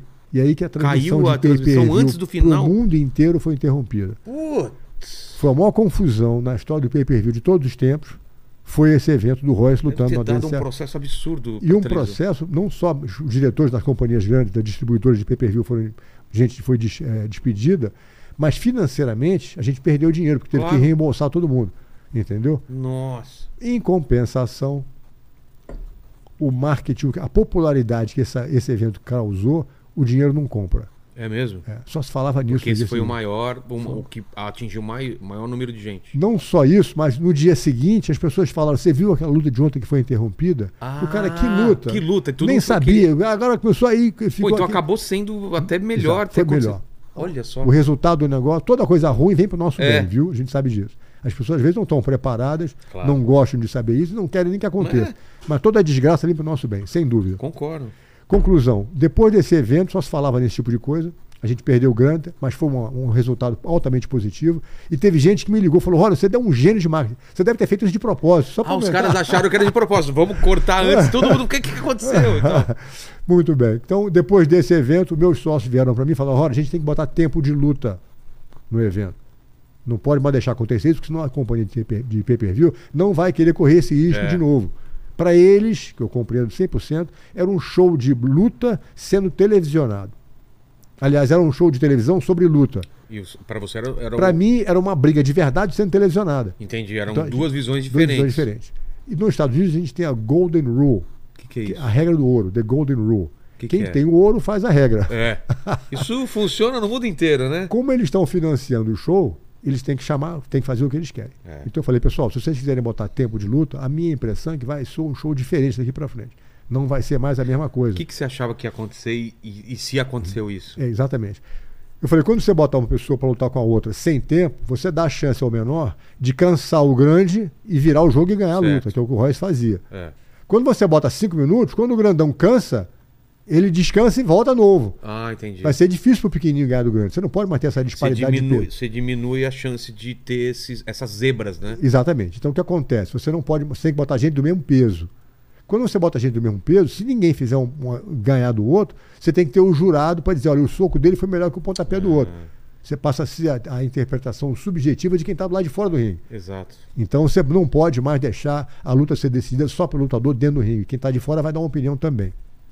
E o terceiro ponto para mim é o seguinte: se você pegar um, perso- um adversário no estrangulamento perfeito, em seis segundos ele está dormindo. É. Se o gongo bate aos três, você tem que soltar o estrangulamento. Putz! Então o cara quer dormir em mais três segundos, ele Ganha vai uma tomar. sobrevida. Exatamente, ele vai tomar a aguinha dele, descansa É. e às vezes volta e ganha a luta. Exato. Então deixou de ser um evento de pancadaria pura, passou a ser um E evento que de provaria realmente a entretenimento. superioridade do, do- da, melhor, da melhor técnica. né? Exatamente. Tanto que hoje em dia, nem sempre quem ganha é o melhor lutador. É. O show faz um sucesso incrível no mundo inteiro, é o esporte que mais cresce no planeta. Virou, virou um entretenimento, um entretenimento muito mais eficaz, mas como comparação de técnica e luta, ele perdeu um pouco, né? Por causa Exatamente. disso. Exatamente. E, E como... aí você sai, então, Aí eu vendi a minha parte, pulei fora do show. coragem, hein? É. de uma coisa que estava em ascensão. Exato. Mas porque Mas eu não sou- se arrepende? Não. Mesmo? Meu irmão, se assim, eu não me arrependo. Eu acho que, pra mim, é uma questão de princípio, entendeu? O que, que eu vou dizer pro meu pai? É. Velhinho, o negócio é o seguinte: a gente vai continuar ganhando dinheiro, mas o show deixou de ser aquela É, pancadeira de verdade. entendi. Vou Ficar me prostituindo por causa do dinheiro não é meu estilo. Então, o ponto do jiu-jitsu ser a arte marcial mais eficiente do mundo foi comprovado repetidamente. Esses quatro primeiros. Além disso, hoje em dia todo mundo aprendeu jiu-jitsu, É. que quem não souber jiu-jitsu não vai entrar no Não, nem octágono, sobe, não, Nem não- sobe, é. não tem chance. Ou seja, o meu recado foi dado. Exato. A minha missão a foi missão cumprida. foi cumprida. E aí, é, a, a marca UFC era, era de vocês, certo? O que, que era de vocês? O evento, a marca, Uhum. Tudo, tudo. tudo, tudo. Eu vendi a minha parte pro cara que era meu sócio na época da televisão, que comprou a minha metade. Quem Eu- que era? O Bob Marowitz, Tá. da Semafor. Então ele comprou a minha parte, entendeu? E continuou fazendo o show acontecer. Aí entra mais gente depois. Com essas regras novas, É. continua indo. Tá. Só que o senador John McCain, que era, foi, como é que se diz, ele tinha sido um boxeiro amador e Sei. tal, é um herói de guerra, foi preso no Vietnã e foi, era senador americano. O senador John McCain, ele começou uma campanha para proteger o boxe, que estava sendo ameaçado pelo UFC. Exato, né? O box, que era o evento que atraía multidões e, e era transmitido o mundo inteiro, começou a perder a Popularidade. popularidade. Exatamente. Então ele entrou numa campanha para querer parar o UFC. Foi querer parar o, O que, que UFC. ele faz- o que que ele fez? é E nas televisões, isso é Leis? muita violência, Ah, não tá. sei o quê, no Senado americano, com guerreiros. Então, um senador americano guerreando contra o show é uma pressão muito grande. certeza. entendeu? Foi o candidato à presidência da República. Um cara altamente Então, influente. então, so- então sentiram. o Começou golpe. a fazer isso. Eu já estava fora. O sena- o cara Entendi. que comprou a minha parte ficou ali sentindo aquela pressão do cara fazendo, querendo parar o UFC. Uma pressão muito grande, é, muito, um- é um- é um- como eu dizia, é human cockfighting, né? uma briga de galo de seres humanos, gladiadores, tal, ridículo, não sei o quê. Então ele começou a fazer uma pressão muito grande e os estados começaram a querer proibir o evento. Sempre que havia um evento no- em algum lugar, o pessoal não pode fazer, não sei o quê. Teve Caramba. horas que o cara teve que alugar um avião, botar todo mundo no avião e ir para outro estado fazer o evento de última hora, entendeu? Sim. Quer dizer, aquela pressão começou muito grande, até que ele foi para Las Vegas. Nevada, né? Estado de Nevada. Foi para Nevada para querer fazer o show em Las Vegas, mas o pessoal de Las Vegas, não, não pode fazer aqui. Lá não sei- também? Não deixaram fazer. Aí o Dana White, representando os irmãos Fatita, Sei. chegou em cima do Bob Marowitz, que era o cara que comprou o UFC, falou, "Ó, a gente compra o show de você. Eles compraram o show do Bob, entendeu? Porque esse cara tinha mais poder, ele tinha mais eh, capacidade de fazer acontecer, o Dana, O Dana o Dana. trabalhava para os irmãos Fatita, que era um cara altamente influente na comissão de boxe de Las Vegas. Fati, Fati, Fatita. e- que, que eles, eles eram o que lá? O Eles pai deles tinha um cassino e é- Sei. eles eram um cara influente em Las Ah, Vegas era e mais tinham fácil de- acesso à à comissão de boxe de Las Vegas. Entendi. Então eles compraram o evento, modificaram as regras, botaram luva no tem que, botaram um tempo. é, Ah, ainda não tinha. Deram uma Luva. roupa- é, botaram luva, não parece que já tinha luva, mas eles ajudaram a regra de tal maneira e como eles eram um cara muito influente em Las Vegas, a comissão de boxe falou: "Bom, então vocês Agora pode. Agora pode. Entendi. Então modificaram, Maquiaram pra- maquiaram para é. poder valer o negócio Entendi. investiram uma grana grande para comprar o tal do Pride, que era o evento que fazia a competição com o UFC lá em- no Japão. Exato. Compraram o Pride com 70 milhões de dólares. O pessoal do Pride, os lutadores, não tinham para onde ir, vieram ter que voltar para o UFC. Então o UFC monopolizou o negócio. Porque não era bom pra eles terem do, te- ter, ter um evento dois. de é. competição. Então monopolizaram o E o negócio. Pride era forte também, não é? Muito forte no Japão, exato, exato. Então, com isso, Compraram. eles assumiram o controle do negócio. E o pessoal tem uma- realmente uma visão de marketing maravilhosa Não, que o total. Dana White tem, que é um cara que é muito criativo no negócio. Eles com grana para poder investir no negócio, fizeram aquele programa do UFC na televisão, aquele seriado e tal. É. Quer dizer, o negócio, fizeram uma maquiagem, fizeram um trabalho de marketing excepcional. E o negócio explodiu para o mundo. Que eu não Total. sei se eu tivesse envolvido desde o começo, eu teria a condição de ter não só a visão, mas a grana para fazer o que eles fizeram. É. Então eu estou muito feliz com o trabalho de marketing maravilhoso que eles fizeram, porque quanto mais o UFC crescer, melhor para mim. Hoje em dia é, é o maior, né? Evento. É o de- maior de- evento, isso nem se discute, Não, não tem, disparado. não, não tem luta de tem- boxe, não nem tem nada, que bate. disso, né, mas- Você Sucesso. sabe de números, hein, por exemplo? Não, quantas não- pessoas assistem? Não sei, não sei. Se- Dá uma pesquisada, Lene. Deve ter isso em algum lugar. Deve ser um absurdo, né? De É. pessoas assistindo um pay-per-view de- ao, ao mesmo Exato. tempo. Deve É, ser. o evento, o evento esportivo que mais cresce no planeta É? é, o UFC. exato. Ainda? Ainda, é. Impressionante. Foi vendido por 4,2 bilhões de dólares. E você tem contato com o pessoal ainda? De vez em quando eu encontro com um aqui, outro ali, É. quer dizer, o pessoal me trata muito bem, sou muito grato ao que eu fiz e tal. Eu acho, dou parabéns a eles todo dia, porque como eu disse a você, é um trabalho que fez essa minha ideia, esse meu embriãozinho crescer É. para o mundo inteiro e eu estou muito feliz com isso. Quer dizer, é um troço que realmente Em vida você vê um negócio saindo disso e pra isso, pra pra outro isso, exato. patamar, É, né? cara? é. Maravilhoso. Que legal. E, e de, e de bastidores, assim, o que, que é- e- aconteceu nesses primeiros UFCs, assim, que. Porque, pô, era, era, vocês colocaram grana no bolso, tinha o o lutador que não sabia direito como que era. Aconteceu alguma coisa É, engraçada, alguma história estranha? O Ken Shamrock, por exemplo, ele fez uma luta no Japão, que às vezes é uma luta armada, né? Ah, é? É. Como que é uma luta armada? É, o cara combina já- quem é que vai perder. O cara fala, Ah, o fu- no terceiro round Porque você tem perde. gente apostando. Tem gente apostando, os caras fazem isso, entendeu? Tá. Então ele estava sempre achando que ia ser uma luta armada, não era verdadeira e tal. Entendi. Mas quando no primeiro evento, na primeira luta da noite, do UFC número 1, o Gerardo Gordô, que, no fina- que fez a final com o Royce, deu um chute na boca do Taylor Tully e o dente do cara voou na hora, Ele falou, acho que não é, ver- armado. não é, não é falso, o negócio é de verdade, entendeu? Antes da luta, ele tava, foi surpreso por isso. Antes da luta também, nos vestiários, ali o pessoal se arrumando para entrar no ringue, todo mundo se a- aquecendo e tal, Sim. fazendo aquele aquecimento para entrar no ringue, e o Gerardo Gordô, esse, esse, Sim. esse holandês, fumando um cigarro, entendeu? No vestiário. Porque ele dizia ele que o cigarro acalma ele e tal, É? a pessoa não perder a cabeça, fica muito nervoso, gasta muita energia. Quer dizer, tem todo Olha jeito. É, só. os negócios tudo acontecendo, o tal do, do Art, ah, Art Jimerson, Sim. que era o décimo no ranking de- mundial de boxe, entrou com uma mão com luva e uma mão sem luva. Porque ele queria poder fazer o jab de luva e dar um soco perigoso com a mão Tá. sem luva. Entendeu? E deu certo? Não, não né? deu certo. O cara falou: você precisa das duas mãos com, sem luva para poder salvar a tua É. vida e tal.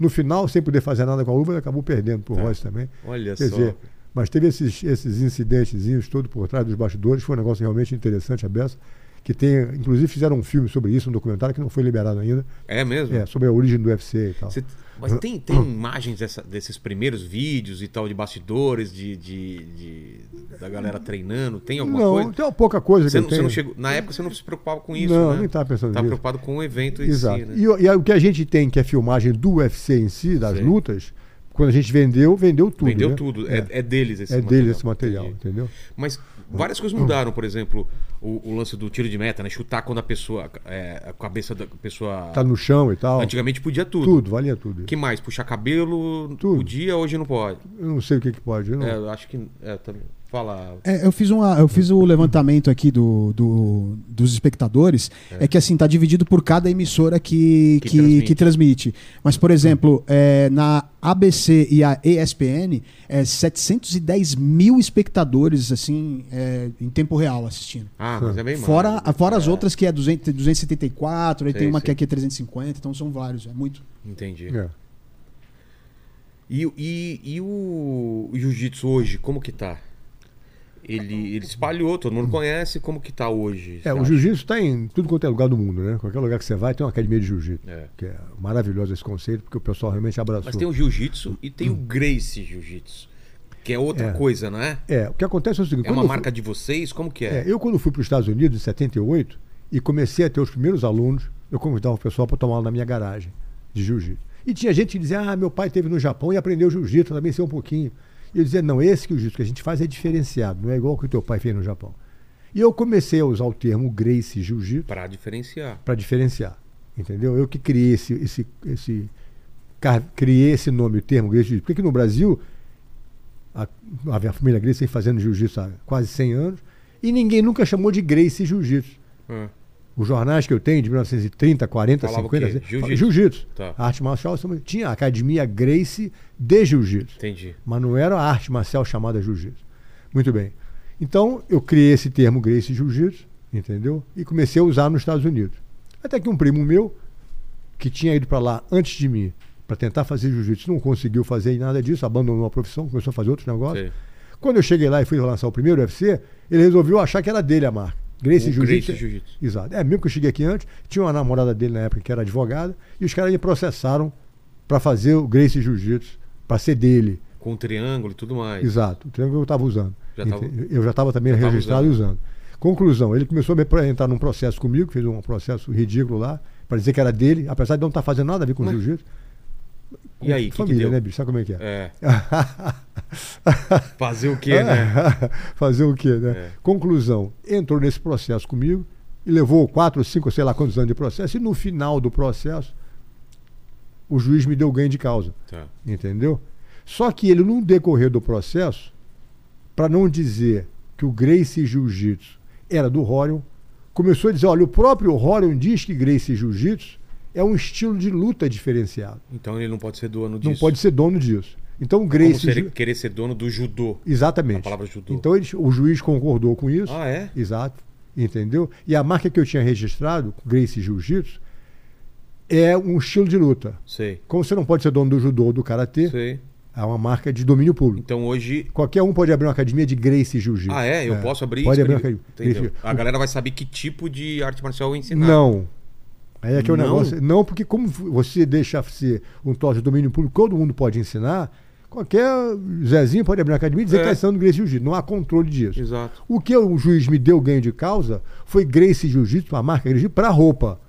Tá. Você pode abrir uma academia de Gracie Jiu-Jitsu. mas Se você fizer uma academia, uma camisa que seja Gracie Jiu-Jitsu, Não posso. eu vou chegar em cima. Tá. Então, na roupa, na classe 25 de roupa, você não pode. Tá. Mas você pode abrir um ca- uma academia de Gracie Jiu-Jitsu, porque o juiz concluiu, ou os jurados, digamos assim, concluíram que o estilo de luta não pode pertencer a uma pessoa. Entendi. Muito bem. Ficou tão grande o negócio que. Explodiu, que, é, exato. Então, agora você vai abrir uma academia. A ideia original, quando eu criei a- o termo Gracie Jiu-Jitsu, é porque eu queria fazer um Gracie Jiu-Jitsu exatamente como a gente aprendeu aqui no Brasil, que está naquele livro Ter que o eu te dei. controle, né? Que tem Não aquela vi- não qualidade. Virar qualquer um, fazer, Exatamente. fazer adaptações e Exato. virar outra coisa. Perfeito. E é por isso que quando eu comecei a fazer isso inicialmente, funcionou, era só eu fazendo isso e as pessoas que eram treinadas É. por mim. E o pessoal começou a usar o termo Brazilian Jiu-Jitsu, É. pra- que não era tão cuidadoso quanto eu. Entendi. Então você com Brazilian Jiu-Jitsu, o Jiu-Jitsu brasileiro, pode ser um troço meio mais ou menos. Então ficou Entendi. o Gracie Jiu-Jitsu e o Brazilian Jiu-Jitsu. A ideia original era que o Gracie Jiu-Jitsu seguisse a linha da família Gracie, que o Hélio Gracie criou e tal, aquela- aquele programa. Tá. E o Brazilian Jiu-Jitsu é um troço um pouco mais flexível. Entendi. Com essa liberação do termo Gracie Jiu-Jitsu, todo mundo pode usar um, tanto um quanto o outro. Mas ficou meio solto na marola esse negócio, entendeu? Total. É mais difícil. Os meus filhos, que agora têm um próprio negócio, eles criaram a Gracie University, que é onde eles dão aula de jiu-jitsu online, que segue um currículo muito específico também. Fazem um tra- são bons professores, fazem um Entendi. trabalho bem feito nesse sentido. Agora, tem vários primos meus, e- irmãos e tal, cada um tem a sua própria associação, onde eles graduam professores, formam professores, cada um dentro Com da sua estilos maneira. diferentes? Não é bem estilo diferente, mas, o- digamos assim, a, Metodologia, talvez? Qual é a palavra? a palavra certa é o seguinte: o cuidado com que cada um forma os seus professores varia de um para o outro. Entendi. Tem uns que são mais rígidos do que o outro, Outros mais na flexi- maneira, outros mais flexíveis. flexíveis e tal. Tem gente que o cara, que o professor compra a franchise da academia dele, só um licenciamento, e ensina o que quiser, paga um percentual e está tudo certo. E tem outro que fica em cima pra ver se tá sendo. Exatamente. Quer dizer, ca- isso varia de um para o outro. Entendi. E a minha recomendação é que quem quiser aprender jiu-jitsu, vá na academia do XYZ, assista uma aula ou duas de graça, que a primeira aula deve ser de graça, É. vê o que, que você acha daquele tipo de ensinamento do professor, do ambiente e tal. Não esqueça de conferir o banheiro, que o meu pai dizia sempre isso. Por quê? Vai na academia, vê o banheiro da academia. Se o banheiro for bagunçado, mau sinal. É mesmo? É, você tem que ser uma academia que você vai dizer, poxa, um lugar que o cheiro um limpo. Pô, esse nosso banheiro tá, tá, tá com problema aqui, hein? Não, tá Ainda ótimo, bem já que não tive é um acad- lugar Já maravilhoso. teve melhor, Ainda bem né? que na né? academia aqui. É, cara. Mas o papai Mas disse pra faz academia sentido de isso. Egito, é. Que, nem, que nem restaurante. Que nem restaurante. Você vai pra um banheiro e o banheiro tá É. sujo, você imagina a cozinha dos caras Exatamente. qualquer. É, A teoria Faz do sentido. papai era essa, exato. Depois você tem um ambiente que você possa ter um lugar que você vá levar tua mulher, É. teu filho, tua família, entendeu? Um ambiente apresentável. Claro. Andar o pessoal de jeito, todo mundo suado, falando palavrão, xingando, quer dizer, falando, não é nada É, eu disso. lembro quando eu lutava jiu-jitsu, a coisa que mais me incomodava é a galera não lavar o kimono. É, isso é horrível. Putz, É. ô, ô, Lene, você não tem noção do horrível, que é o horrível. cara com a virilha aqui, você tal, e fala, nossa, eu vou bater aqui porque eu quero É. ele longe de mim. Tem um É, desodorantinho exatamente. aí, né? É, porque tem que ter dois, pelo menos, Exatamente. de kimono pra poder, né? Um tá Exatamente. lavando, o outro tá limpinho. porque, Exatamente, putz, é. fundamental. Então, esse cuidado você tem que ver na academia se o ambiente é o que você está confortável com isso, entendeu? É, e, a fa- e a família Grace é muito grande, né? E aí é muita gente Exato. com pensamentos diferentes, com ideias diferentes. É claro. E, e- E, e- e que nem eu, todo mundo acha que sabe tudo. é. Cada um tem a noção e a, Tem a certeza, eu sei tudo, É. É, Né? é a certeza. né? Como que vocês se relacionam é, hoje em dia? Tem uma Rapaz, grande reunião? É Tem- difícil, viu? É. A gente tinha uma casa em Teresópolis quando era garoto, uma casa com 21 quartos e 18 banheiros. quê? Exato. Que aquela casa era para quem conheceu, viveu, Pra era reunir. para reunir todo E mundo. Era chegou uma- aí a É, lotar? Chegava sempre casa cheia. Que entendeu? legal, cara. Quando a gente era garoto crescendo Sei, no Rio de sei. Janeiro, naquela época era, um, era outro Você mundo. lembra disso? Você Lembro. garoto, galera. Ah, Muita gente, nos anos E pra fazer 50, comida 60. pra todo mundo. né? É, era- tinham 18 empregados que trabalhavam na casa, que a mamãe coordenava esse negócio como fosse um Sei. hotel de cinco estrelas. Os, em- os 18 empregados tinham 14 filhos. E aí também estavam lá. Se não tivesse ninguém em casa, tinham 32 pessoas andando para cima e para baixo. Nossa. Entendeu? Como se fosse um hotel que está Sei. acontecendo, mesmo quando você não está lá. A gente contou uma vez 37 crianças, tudo parente, de 6 meses até 17 anos de idade. 37. Se você não gostasse de 15 crianças, tinha mais 15 para brincar. Entendeu? Hoje eu não quero brincar com esses 15, brincar com os É, outros. vou aqui, a minha turma é essa daqui. Que legal. E ter cara. três ou quatro dúzias de adultos, entre parentes e amigos que a gente convidava para passar tempo com a gente, não era difícil. Então você entre os empregados e os filhos, a garotada da família, e mais os a gente eram 100 pessoas no fim de semana na casa. Nossa. Entendeu? Duas vezes a gente teve carnaval para 1.200 convidados. Entendeu? Com comida, banda de música, bebida, quer dizer, tudo. A festa Não, era geral. um hotel Era mesmo, então. Hotel. É, Impressionante, exato. Impressionante. Entendeu? Os jardineiros com, com etiqueta de nome, o, ca- o pessoal que cuidava da cocheira. Onde quer dizer, isso, em Teresópolis. Teresópolis? Exato, entendeu? É Isso- tipo, é tipo campo, é, é mais é, afastado? é, na montanha, tal, perto de montanha. Petrópolis, Rio de Janeiro, Tá. tal, aquela região. Então é um lugar maravilhoso. Quem cresceu ali, no- in- in- inesquecível a experiência. E era realmente um troço. As refeições eram preparadas dentro da dieta Grace. Café da manhã, almoço e jantar eram servidos três vezes cada um. Um Olha. para os empregados, outro para a garotada até 17 anos e outro para os adultos. Entendeu? Quer dizer, eram centenas de refeições. Tava sempre sendo Exato. rece- Tinha Uma padaria a gente dentro de casa, o cara fazendo pão todo dia, quer dizer, impressionante. Que o negócio. maravilha. É, inesquecível. Natal, o papai se vestia de Papai Noel, chegava a cavalo, a gente olhava pela. Depois do jantar, a molecada olhando na varanda de casa, no, no segundo andar Aquela assim. figura chegando no. A cavalo, galopando a cavalo na direção da casa, É. Sei. a barba voando, o saco de presente nas costas, quer dizer, Olha só. imagine, um troço inesquecível. Então ele descia do cavalo aqui embaixo no gramado, entendeu? Botava a escadinha, subia na sala de jantar, na varanda e tal, dava um presente pra molecada, depois desaparecia no meio da madrugada. Quer dizer, legal. impressionante. Negócio realmente uma experiência inesquecível. O que eu ia dizer é o seguinte: naquela época, a garotada era pequena, era fácil você controlar e organizar esse tipo de coisa. É. Agora, 30 anos depois, 40 anos depois, todo mundo cresceu, está todo mundo pelo mundo afora, é difícil se reunir. É, espalhou pelo mundo mesmo? É claro, tá todo mundo. Tem gente na Europa também. no mundo inteiro. É mesmo? tem o irmão meu, Robin, que dá aula em Barcelona, na Espanha, quer dizer, Pô. o Roker tá aqui no Brasil, quer dizer, tem inglês em tudo quanto é canto. É uma praga. Não tem como exterminar, Não tem, porque tá é. cada um Tudo pro quanto é canto, não canto, tem exato, como. é. Antigamente era soltar uma bomba nesse lugar, já matava todo mundo. Exato, agora agora, não tá- dá tá mais. tudo muita espalhado. gente. E tem, E cê- muita, e tem gente que eu não conheço. Nunca mesmo, tinha- eu né? moro nos Estados Unidos há 46 anos. É. Que eu moro. Tem mais tempo de América do que de Brasil, entendeu? Verdade. Então você tem gente que não tem acesso a todo dia, quer dizer, muita, muita gente, muito espalhado. Você pelo tá mundo em afora. Los Angeles? Eu Onde tô tá em Los morando? Angeles, é. Gosta de lá? Gosto. Como que é a vida lá tá? tá- Ah, Mudou boa- muito? É, mudou muito. Os anos É. pra cá mudou bastante. assim, Mas entendeu? violência, como que tá? De, de- Tá cada vez pior. É mesmo? É, é. Negócio de- Essa ideia de você poder entrar numa loja, Então, roubar até. roubar 900 dólares de mercadoria e Você tá sair sabendo andando disso? é ridículo. Tem uma lei que Tô sabendo. o cara não pode ser preso, o cara pode entrar, pegar até 900 e, 900, sei lá, e 900 60 dólares, sei lá, Exato. menos que mil dólares e. e sair andando. Nossa, que Mas doido. ninguém controla, ninguém conta quanto é que você tem de material. Se É. você botar um sapato a mais ou menos, ninguém tá sabendo. Mas é ridículo. o Eu negócio vi desse. uns vídeos, o cara, o cara entra, pega uns negócios e sai, assim, Sai andando. todo mundo olhando. É, é. Que E doideira. estão querendo passar uma lei nova também agora, que os, es- que os hotéis, a partir das duas horas da tarde, eles têm que dizer quais são os quartos que estão vagos, para as pessoas que não têm onde morar e para o hotel. Então imagina você estar com a família tua, num É. hotel de quatro estrelas ou cinco estrelas lá em Los Angeles, e daqui a pouco, quando você vai ver, depois de certa hora, traz o pessoal de homeless para lá, que não tem onde morar, e vão ocupar o teu andar, quer dizer, pessoas de... Mas isso, isso já tá valendo? Estão fazendo pressão para acontecer isso. Será? É. Mas isso é só Los Angeles, né? Por- É só Califórnia, porque cada estado Cada pode. estado tem a sua lei diferente. Ou é exato. essa, essa, essa coisa dos, dos 960 dólares também pode ser em outro lugar. No Tá Texas não vai rolar não, É, velho. lá a galera, a galera anda armada né? É, e, é. E, e o pau vai comer. O pau vai comer. Ô, Lene, manda aí perguntas. Olha, tem, tem uma, uma, uma pergunta aqui do nosso Cara, isso- amigo. Cadê o mandíbula, hein? Ele, ele teve que subir, que ele tá numa, Tá. numa pequena reunião ali. É, o Fábio, nosso, nosso amigo lá dos Estados Unidos, ele, perguntou, ele pediu para falar é, sobre a rivalidade que existe entre o, o Hélio e o Carlos Grace da, da família, né? E, o, e, o- e também sobre o Carson. É, tá dizendo aqui, parece que ele, ele faleceu né, há pouco tempo em Chicago. Há pouco tempo, não, há bastante tempo, faz, um, pelo- acho que uns 10 anos. pelo menos. 10 anos. É. A, a rivalidade do Hélio e o Carlos era o seguinte: o Carlos era o mentor do Hélio, Tá. o segundo pai do Hélio. O papai sempre adorou e os dois tinham uma simbiose, viu? É como se fosse uma coisa só. A rivalidade do Carlos e do Hélio não existia. Ah, não. Não, não, não tem nada disso, é conversa fiada. O que acontece é o seguinte: o Carlos Grace era 11 anos mais velho que o meu pai, e quando a família mudou-se para o Rio de Janeiro, eventualmente a minha, minha avó, o meu avô acabou sendo dispensado, porque ela, foi, ela pegou ele fazendo uma, uma, uma artimanha Tá. e falou: onde eu sento você não senta mais, onde eu durmo você não dorme mais. Deu uma Entendi. dor no coroa. Então o tio Carlos passou a ser o, o segundo pai do meu pai Entendi. para quem ele sempre admirou, sempre ouviu os conselhos dele. Tanto que aos poucos os irmãos foram se desligando do tio Carlos e o papai foi o único que continuou com ele. Que continua. O Carlos Grace sempre foi essa figura fundamental na vida do meu pai. Não só era o manager, mas o irmão mais velho, o orientador. Tinha o conceito da dieta Grace, que o papai sempre seguiu isso a vida inteira. Eram sempre ligadíssimos um ao outro. Teve uma passagem muito, muito ah, significante, inclusive, que aconteceu uma vez, que o meu tio Carlos, conversando com meu pai, lá na, no apartamento que eles tinham, ele...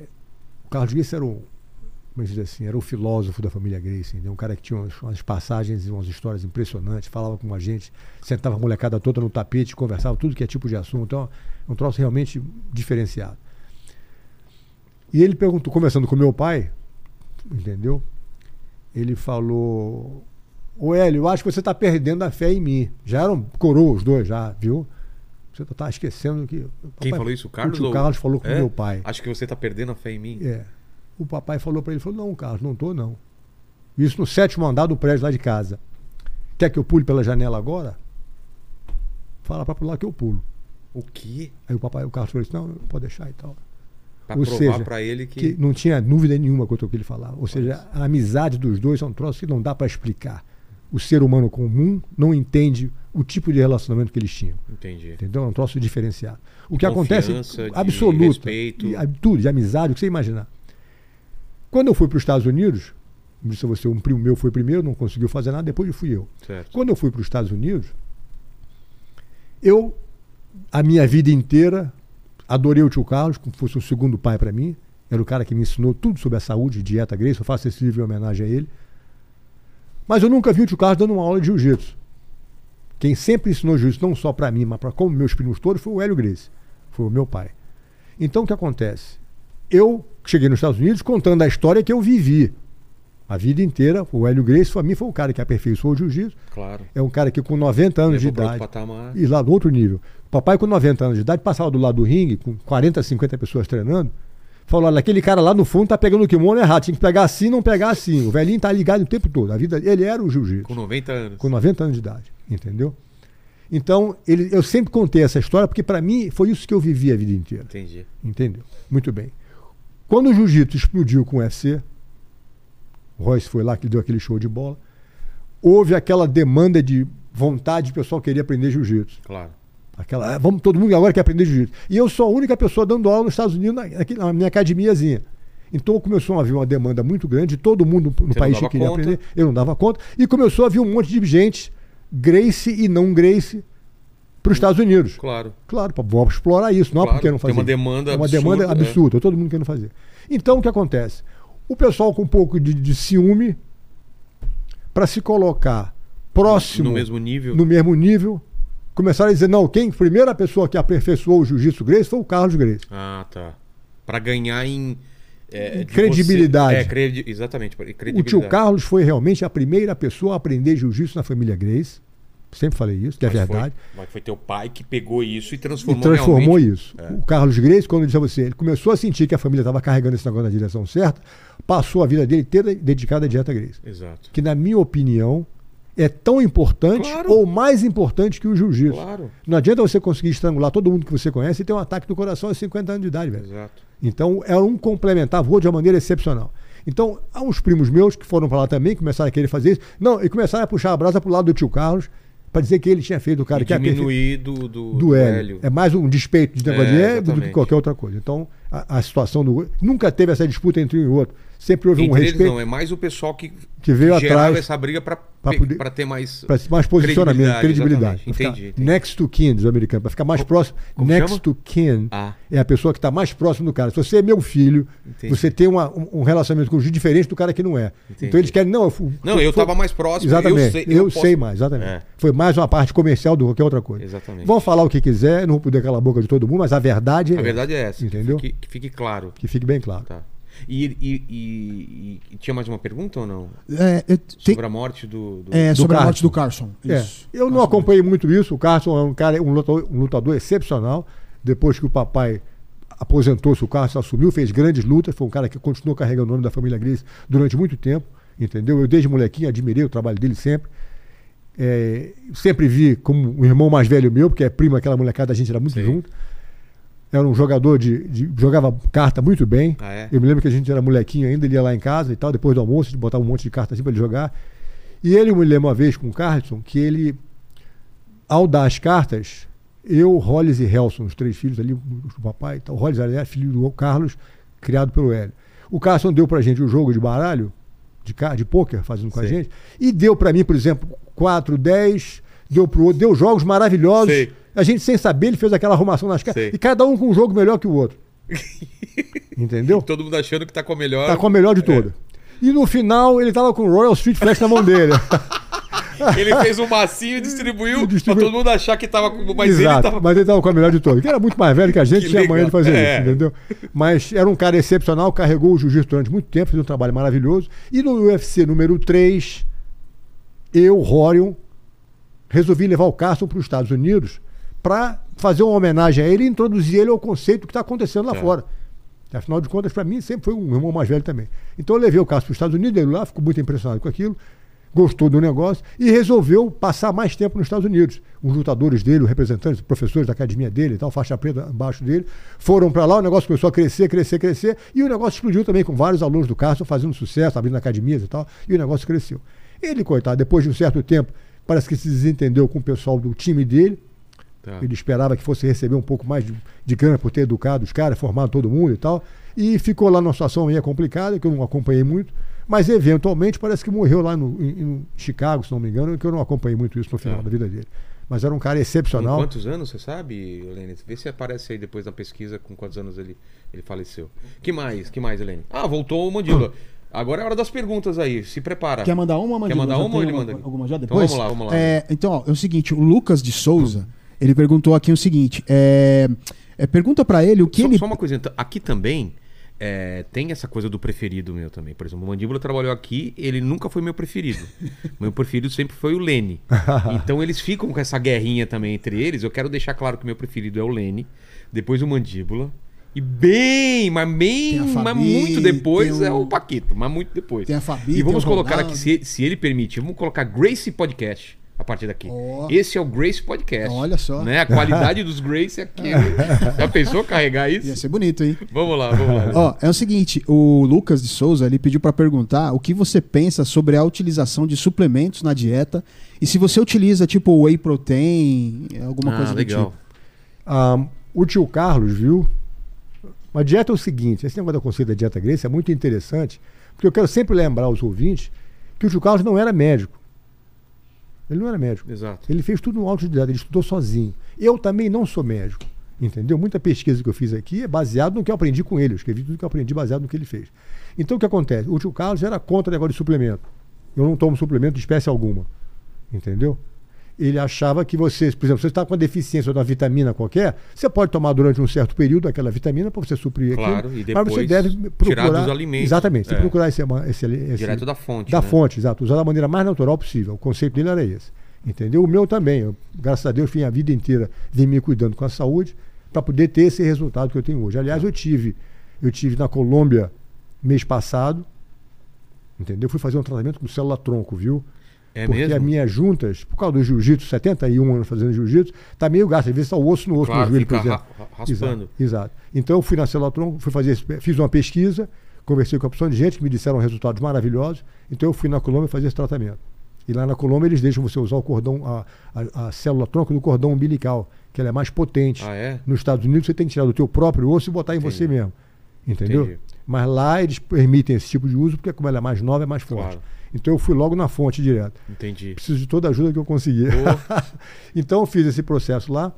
E durante essa minha semana na Colômbia, eles me colocaram em cima de uma maquininha, parece uma balancinha de, de- de banheiro, aquela Sei, sei. quadradinha, Quad- uma chapinha de metal no chão.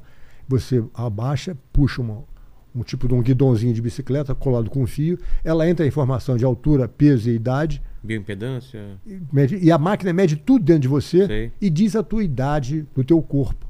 Tem isso? Tem A isso. sua idade do corpo não necessariamente é a sua idade. Exatamente. A minha é 45 anos de idade. É mesmo? É. Tem um videozinho, depois eu te mostro, entendeu? Caramba. Então o que acontece? O resu- Ela Isso perguntou, é com resultado certeza, da da, tua dieta. alimentação. É, com certeza. dieta, é, a né? dieta tem tudo a ver com a dieta Grace. Olha só. Então, ou seja, para as pessoas que não têm certeza, deviam pelo menos experimentar É, a dieta. faz esse- não eu- tem nada a perder. Passar eu um vou- mês fazendo isso eu vou. vai mudar a tua eu vida. Vou te avisar, eu vou, eu vou testar essa dieta Faz e isso. depois eu te falo. Por favor. Hum. Porque eu tô precisando, realmente. Eu tô com tudo lá em cima, sabe?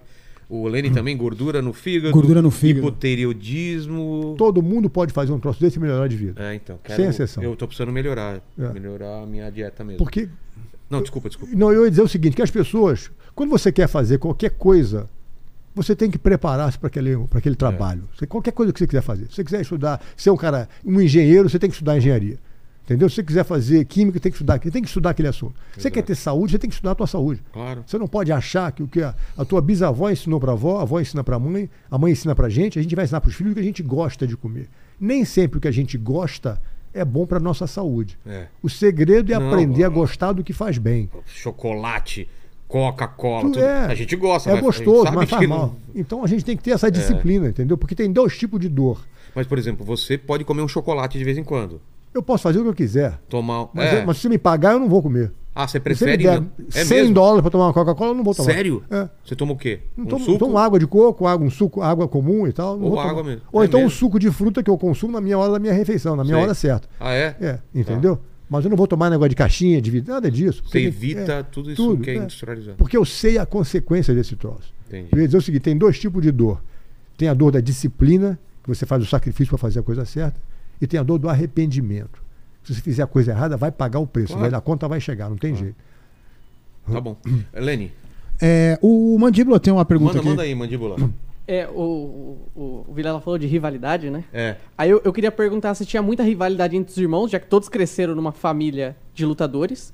E pro Rorion, qual que era o melhor de todos, o melhor é, lutador essa de segunda jiu-jitsu? pergunta aí, quero ver. É. É, o que acontece é o seguinte: tem- sempre tinha isso, viu? Tinha sempre o palco comendo entre um e outro. Que Não- um, queriam provar que era É. melhor. Não é questão de provar, é porque o velho, viu? Você, você um bom general tem que ter uma bo- um bom grupo de soldados.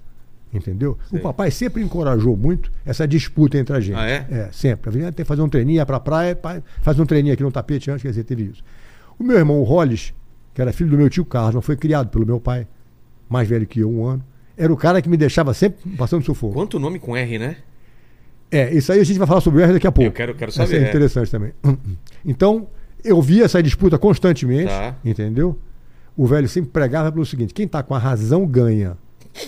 É mesmo. É, a ideia era essa. Tá. Se você tivesse, fosse maior, mais forte, Mas tirar seu brinquedo do pequenininho no peito na raça, não pode ter que dar de volta porque é dele. Entendi. Esse é um negócio. Muito Tá. bem. Então, o conceito sempre foi respeitar quem está com a razão. Quem tá com razão. Mas apesar de tudo isso, de vez em quando o pau comia.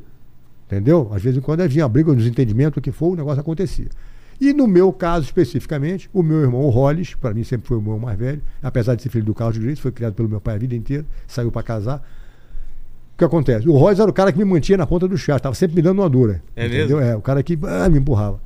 Ele tinha um espírito um pouco mais agressivo que o meu, entendeu? Tava sempre mais competitivo, tinha mais- Competitivo, mais tudo. competitivo, exato, personalidade dele diferente da minha. E eu sempre fui um cara mais tranquilo, eu sempre fui mais voltado pro lado de ser um professor de jiu-jitsu. Entendi. Eu não nunca estava preocupado em ganhar um campeonato. Para mim era, era mais importante transformar a vida de um aluno e fazer um trabalho bem feito como professor do que como competidor. É Questão de personalidade A- de cada A um. longo prazo. E o Exato. dele era mais a curto prazo. É, o dele era ganhar, de to- era um professor também, gente finíssima, muito bom, muito querido, e tal, muito respeitado, mas o foco dele era um cara muito competitivo nesse sentido. Entendi. E nunca me, me atraiu muito esse lado do negócio. Eu não sei até que ponto. Para cada um esse negócio é importante, mas para mim, eu sempre fui mais focado em ser um bom professor de jiu-jitsu. Tá. Entendeu? E fiz a minha parte também, eu mudei o mundo inteiro de jiu-jitsu. Total. Todo mundo agora faz a sua parte. Exato. Hum. total. E aí a segunda pergunta que é quem, é, quem, é, quem foi o melhor? Naquela época, o Hollis era o melhor, É? viu? É. Primeiro foi o papai, claro, depois passou a ser o Carlos durante uma época. Na época que eu estava crescendo, o Hollis era um cara realmente expoente. Por que, que ele era o melhor? Era Porque tinha um técnica? convívio, é um cara muito, muito, é um cara muito técnico, Tá. era um cara que estava sempre aprendendo coisa nova, sempre buscando coisa nova, um pesquisador muito grande. Era um cara que adaptou umas técnicas de luta livre também para o jiu-jitsu, entendeu? O cara que está sempre querendo fazer competir em, em sambo, em luta livre, quer dizer, o cara está sempre buscando coisa Entendi. nova. E tinha essa personalidade de, de querer guerrear o tempo todo, quer dizer, para ele isso era, era um cara que realmente tinha tudo para fazer o que ele fez bem feito. Infelizmente, morreu muito jovem, com 30 e poucos anos. E depois disso o Rickson assumiu. O Rickson tornou-se um cara que também foi um, um- um lutador excepcional, com qualidades maravilhosas, tinha um conjunto de, de qualidades únicas, entendeu? Como técnico de jiu-jitsu, um cara excepcional. Era um cara também que tinha um estilo de luta muito singular, muito eficiente. E o negócio foi indo, quer dizer, nessa base. Mas antes de a gente falar sobre os nomes com R, no, no universo do UFC, você acompanha ainda os lutadores? Acompanha a- a- as competições? Não. Ah, eu ia te falar quem que. Não sei. Só Quem- não sei nem quem vai lutar amanhã. Sério? É. Você, ô, ô Mandíbula, quem que você curte aí de. de, eh, quem que são os caras favoritos? Não da família Grace, mas em geral. Você tá por dentro hoje em dia do que tá rolando? Cara, faz, faz um tempo que eu não tô acompanhando o UFC, mas eu sempre fui muito fã do McGregor na luta de pé Tá. e do Nurmagomedov no chão, no jiu-jitsu. Ele também foi campeão, ficou defendeu o cinturão não sei quantas vezes, mas faz um tempo que eu não acompanho mesmo. Entendi. Tô, tô meio por fora. Eu, po- posso emendar outra? Pode, depois eu quero saber. O... Vamos só, só falar dos nomes com- começados com R, né? Pois não. É, por que, que tanto nome começado? Tem uma explicação? É, o tio Carlos, viu? Como eu disse a você, que era o cara que era o, o guru da família Grace, o mentor filosófico da família Grace, ele acreditava que umas letras eram mais fortes que outras. Então o R, o C, o K, ele gostava dessas letras, número um. Depois ele achava também o seguinte, que cada pessoa, como a gente é um cada um diferente do outro, Sim. a pessoa tinha que ter um nome diferente.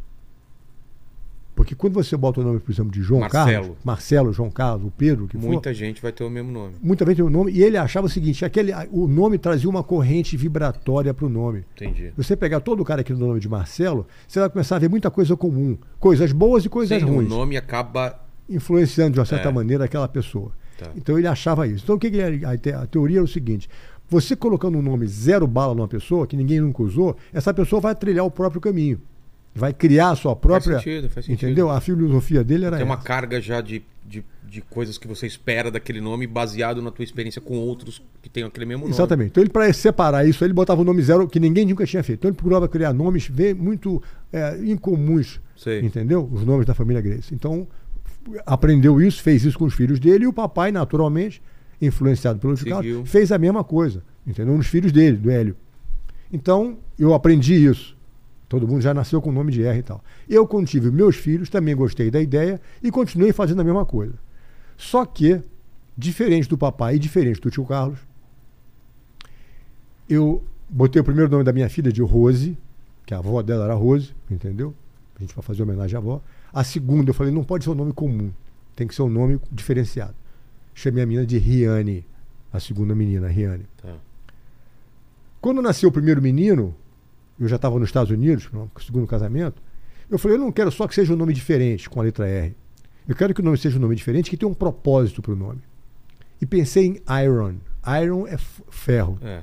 Então eu achei o primeiro neto do Hélio Grace, primeiro filho do Rorion Grace. Todo mundo vai querer testar o moleque. é.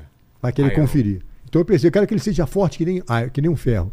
Então eu pensei em Iron e ficou Hiron, o nome do garoto, com R. Com, com R. R-Y-R-O-N, Tá. Hiron. Hero. Quando nasceu o segundo, eu falei, bom, tomara que esse, isso leva às vezes seis meses, viu, para o nome do garoto acontecer. Ah, é? Eu tenho que cheirar o moleque, me esfregar com a criança, Tem sentir que- a vibração. é. Tem que ter um processo, entendeu? Eu não dou o nome Não da dá filha pra nascer dar o nome antes, Hum, antes de nascer, de jeito nenhum. Entendi. Muito bem. Então, quando nasceu o segundo, eu falei, eu quero que esse- o primeiro que seja forte, que nem um ferro. Eu, fi- eu queria que o segundo tivesse a força interior, a inner strength. Tá. Inner.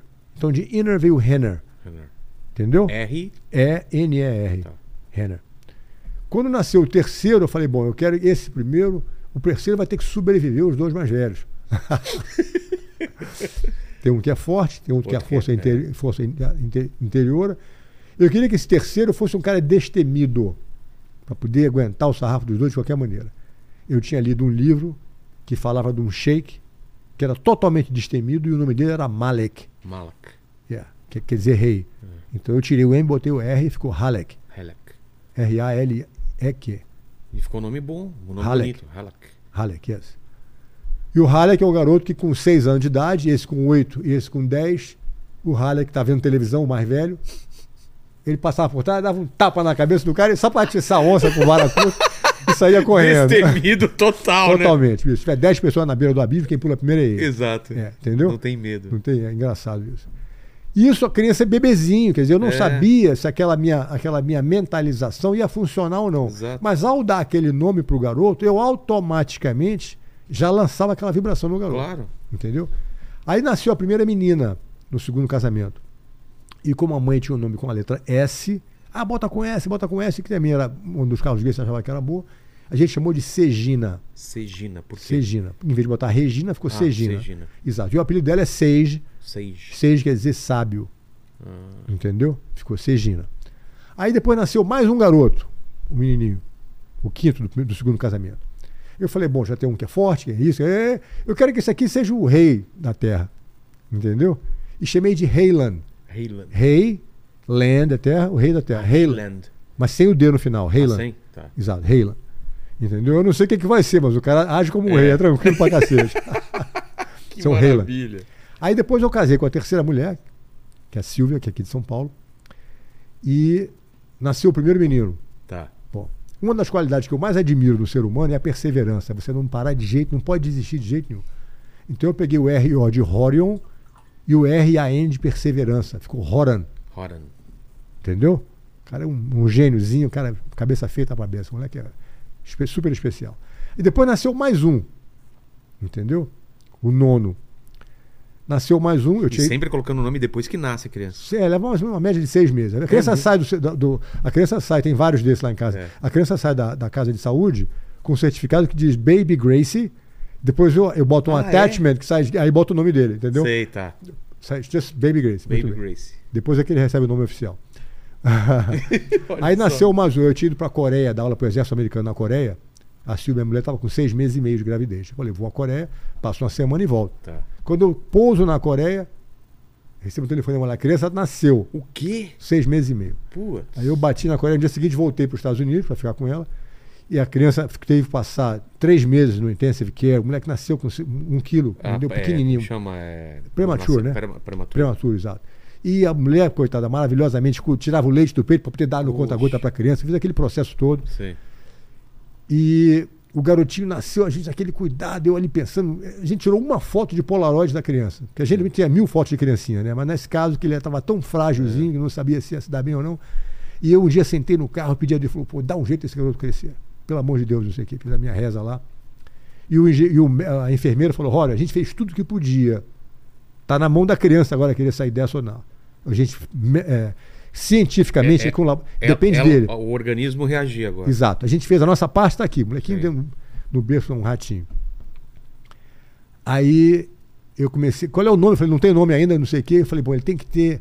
A fo- ele tem que ter aquela força de vontade de querer crescer. Depende dele.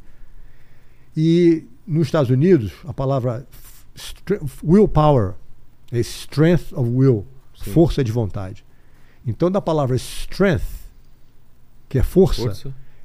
eu botei R-E-N de strength, é uma sílaba em LDR. R-E-N. Ele tinha que ter a força de vontade ligada o tempo todo, tinha que estar on o tempo todo. Então ficou R-E-N-O-N. Olha ele. Renon. Entendeu? O moleque deu uma cambalhota, saiu de tudo, maior que eu, um cavalo, Putz, tem 1,95m maravilha. de altura, um gênio.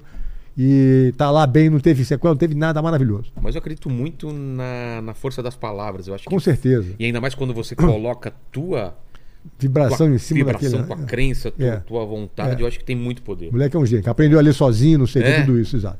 Aí a gente continuou tentando ter mais filho, que é- não há por que não ter. É, porque pra que assistir televisão, Exato. É. né? Tem um monte de espírito bom querendo nascer É, por aí. bicho. exatamente. Eu Vamos dar vazão A gente a isso. atrasa, atrai a criança que a gente É. quer. Aí a gente teve mais um filho, o décimo, entendeu? O décimo. Exato. A Silvinha e eu tive mais um. E seis meses sem nome, o apelido dele era o R10. É, R10. Ronaldinho, é. Era o R10 o nome do garoto. Até tem um, um vídeo que eu fiz na internet, antes dele ter nome, Sei. que é o Rorion Grace trocando a fralda da criança, que eu pratico, eu mostrei como é que os pais devem trocar a fralda de criança Sim. e tal, para tirar os gases, não sei o quê. Ma- Maneiro. Então tá o R10 naquela, ainda não tinha tinha nome. E eu comecei a procurar o nome, e é claro que qualidades fundamentais para o ser humano, na minha opinião também, é a integridade e coragem. Quando a pessoa tem integridade, nada mais interessa. É, também acho. Quando a pessoa não tem integridade, também nada mais Não interessa. adianta, é, não adianta ser. Então- tem outras qualidades que não tem integridade. né? Exatamente. Então, coragem e integridade para mim são uma combinação fundamental. Então, depois de muito estudar e muito pensar, eu peguei a letra R, claro, e botei o I e o N de integridade e o C e o O de coragem. Ficou Ricon. Ricon.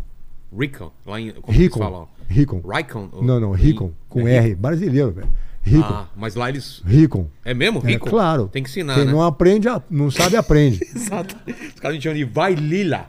Vai Lila. não, quando eu cheguei era Rorion, quando eu cheguei. lá. Ro- Rorion. Yeah, mas é, Rorion, vai aprendendo, daqui a pouco ele aprende e não esquece. É o tipo do nome que depois que você aprende, você não esquece É, mais, viu? exato. Fica marcado e tal. Putz, que aula, cara, que gostei aí. E esse lance de não dar o, o- o nome quando, não antes tem de nascer, pressa, não tem é, pressa. não tem viu? pressa, né? É. Não tem pressa. O filho vai ser o vida inteiro com aquele nome. Exato. Entendeu? Minha mãe uma vez me ligou há muitos anos atrás para os Estados Unidos, naquela época a gente fazia ligação de eh, pe- pessoa a Tinha pessoa. que ligar para um, pra uma, pra um telefonista. telefonista e Isso, ela é. fazia a ligação Exatamente. perurbana. Isso há muito tempo. É. Então mamãe uma vez ligou, ah, vai falar com o Rorion. A telefonista pulou, o Rorion estudou comigo. Só tinha um. Quer dizer, É não- claro, né? exato. É Ela mesmo. lembrou, quer dizer, o nome é tão singular que dá esse tipo de, de possibilidade. Não tem outro, né? Não tem outro. Quando você aprende também, fica pro resto da vida. Maravilha. Tá certo. Fala, mandíbula.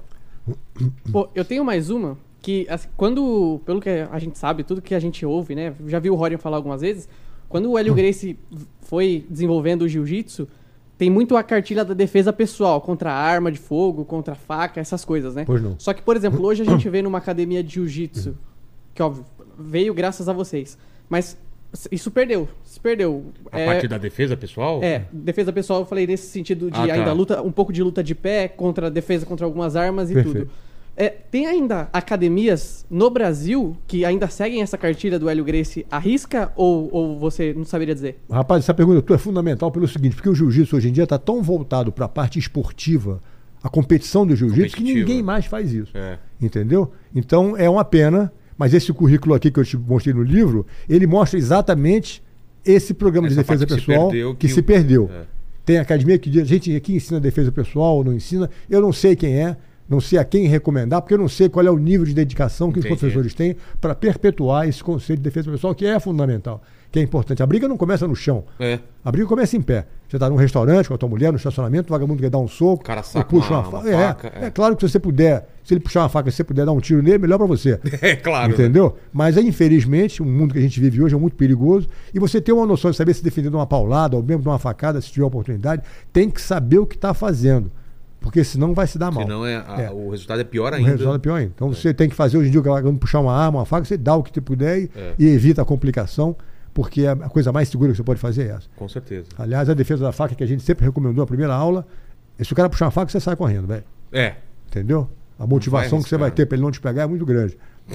Exato. Mas se você estiver encorralado, encorralado com a mulher, com a família, com a Putz. criança, aí você tem que dar um jeito e ajuda você saber o que está fazendo, entendeu? Você você já teve é, alguma situação de assalto, de alguma coisa que teve que usar defesa pessoal? Eu tive aqui no Brasil, há muitos, antes de ir para os É? Estados Unidos, há muito tempo atrás, é, Estava estacionado com a namorada no- assistindo à noite corrida de submarino e Sei bem. lá no sei Rio bem. de Janeiro.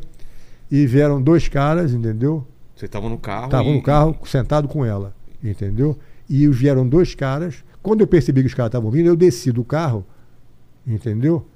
Eu desci do carro e fui falar com os caras para sair de perto da menina. Os dois caras chegaram para perto de mim, um deles com a arma na mão, entendeu? O outro eu não vi se estava armado ou não, mas o que estava com a arma na mão passa a carteira. Quando eu comecei a, me ti- a alcançar a carteira para dar para o cara, ele pegou a arma para me dar uma pancada com a arma Uma coronhada. uma coronhada. Eu peguei, abracei o braço do cara, botei ele no chão, entendeu? Ele caiu no chão e eu acho que ele perdeu a arma naquela confusão, ficou sem arma na mão, entendeu? O outro cara no- começou a procurar, não achou, eu peguei esse cara pelo estrangulamento e comecei a enforcar o cara que estava no chão, Sei. entendeu? O outro saiu correndo, esse cara aqui da arma começou a ah, tremer, eu botei ele no chão, entrei no carro e fui embora com a menina. Entendi. Eu não sei se a arma estava sem bala, Ah, não- eu não sei qual é a situação, mas não quero saber Exato. me dei bem, quer dizer, escapulei da situação e foi nessa, entendeu? Entendi. Mas foi a única vez que eu tive essa tentativa de assalto comigo. Ainda bem. Né? Ainda bem, graças a Deus, né? É. Tá louco. E fora isso, eu tive umas brincadeiras assim de praia com os caras aqui e ali, mas nada demais, entendeu? Pra situação perigosa foi essa mesmo. Tá, mais de, de, de briga, essas coisas, né? Não Então, de arma. É, Fu- de árvore de fogo. Tudo na, na mão. Fala. Exato. Ó, é, aqui é o seguinte: tem uma pergunta do BJJBet. Ele fala aqui o seguinte. é, Queremos agradecer o legado da família Grace. Nós da BJJBet fomos inspirados pela história e por isso investimos para trazer a nova era do jiu-jitsu. Na visão dele, o jiu-jitsu esportivo deverá arrumar para qual lado? Obrigado, mestre. Bom, Tem como evoluir ainda? O clon- que- com certeza. Sempre? tá? Sempre. É. O jiu-jitsu é uma arte que está viva, né? Chega praticando jiu-jitsu, daqui a pouco você começa a dar um jeitinho aqui, vai se ajeitando. Ah. Da mesma maneira que o meu pai e os meus tios contribuíram com o aperfeiçoamento da arte, hoje em dia você pode fazer também. Entendi. A minha, a minha, o meu comentário seria no sentido de você às vezes não querer fazer um jiu-jitsu tão complexo, tão embolado, tão embaralhado que você perca o foco da defesa pessoal. Entendi. O que a gente fazia para não se perder nesse, nesse lado é você fazer um treino de jiu-jitsu e de vez em quando você permitir um tapinha na cara do outro. De brincar devagarinho assim, Tá. só para você mostrar onde está a vulnerabilidade do adversário. Então, Entendi. se você fizer um treino de, com o teu companheiro de treino e disser, ah, hoje vale dar tapa, você automaticamente muda a tua maneira de pensar. É, porque aquele tapa seria numa briga real um soco. Um soco. É. Então, você tem sempre que manter Entendi. esse foco de você não perder a objetividade da defesa pessoal no teu treino de jiu-jitsu. Entendi. Então a gente fazia isso em casa com meus irmãos, com os alunos, todo mundo brincava disso. Então você de- hoje vai fazer um treino com. Então você pode fazer um jiu-jitsu bem criativo, mas não perde o foco, não deixa a cara de fora, velho. Entendi. Entendeu? Porque às vezes a gente vê um, um jiu-jitsu bem embolado, um negócio todo embaralhado. Você não sabe nem como é que chegou ali e a cara do cara tá exposta. É. Se fosse numa briga, tava levando murro na cara e não, não adiantava nada daquele movimentação Faz toda. sentido, faz sentido. Entendeu? Então o jiu-jitsu pode e deve continuar evoluindo, evoluindo, desde que as pessoas que estão praticando o jiu-jitsu, os professores, não percam o foco disso. E é claro que eu recomendo a todo mundo que pegue um livro desse para pelo menos, como diz o nosso amigo Mandíbula aqui, continuar revendo e atualizando os seus alunos para o compartilhamento desses movimentos. Exato. Principalmente porque a gente tem essa tecnologiazinha que eu estou implementando, que o Chito pode ver como é que o A movimento é realidade feito. e aumen- tal. aumentada, Da quem re- não sabe, veja lá no começo do- do Exatamente. podcast que a gente entendeu? mostrou isso. Exatamente. E tem esse, essa tecnologia que pode estar sempre ajudando as pessoas e tal. Quer dizer, eu Entendi. acho. Ah, é, falando sobre a tecnologia, o Lincoln mandou uma pergunta aqui. Ele fala assim: ó, pe- é, pede para o Rorion indicar é, quem fez esse aplicativo na- da realidade aumentada, por gentileza. Quem fez? Aí.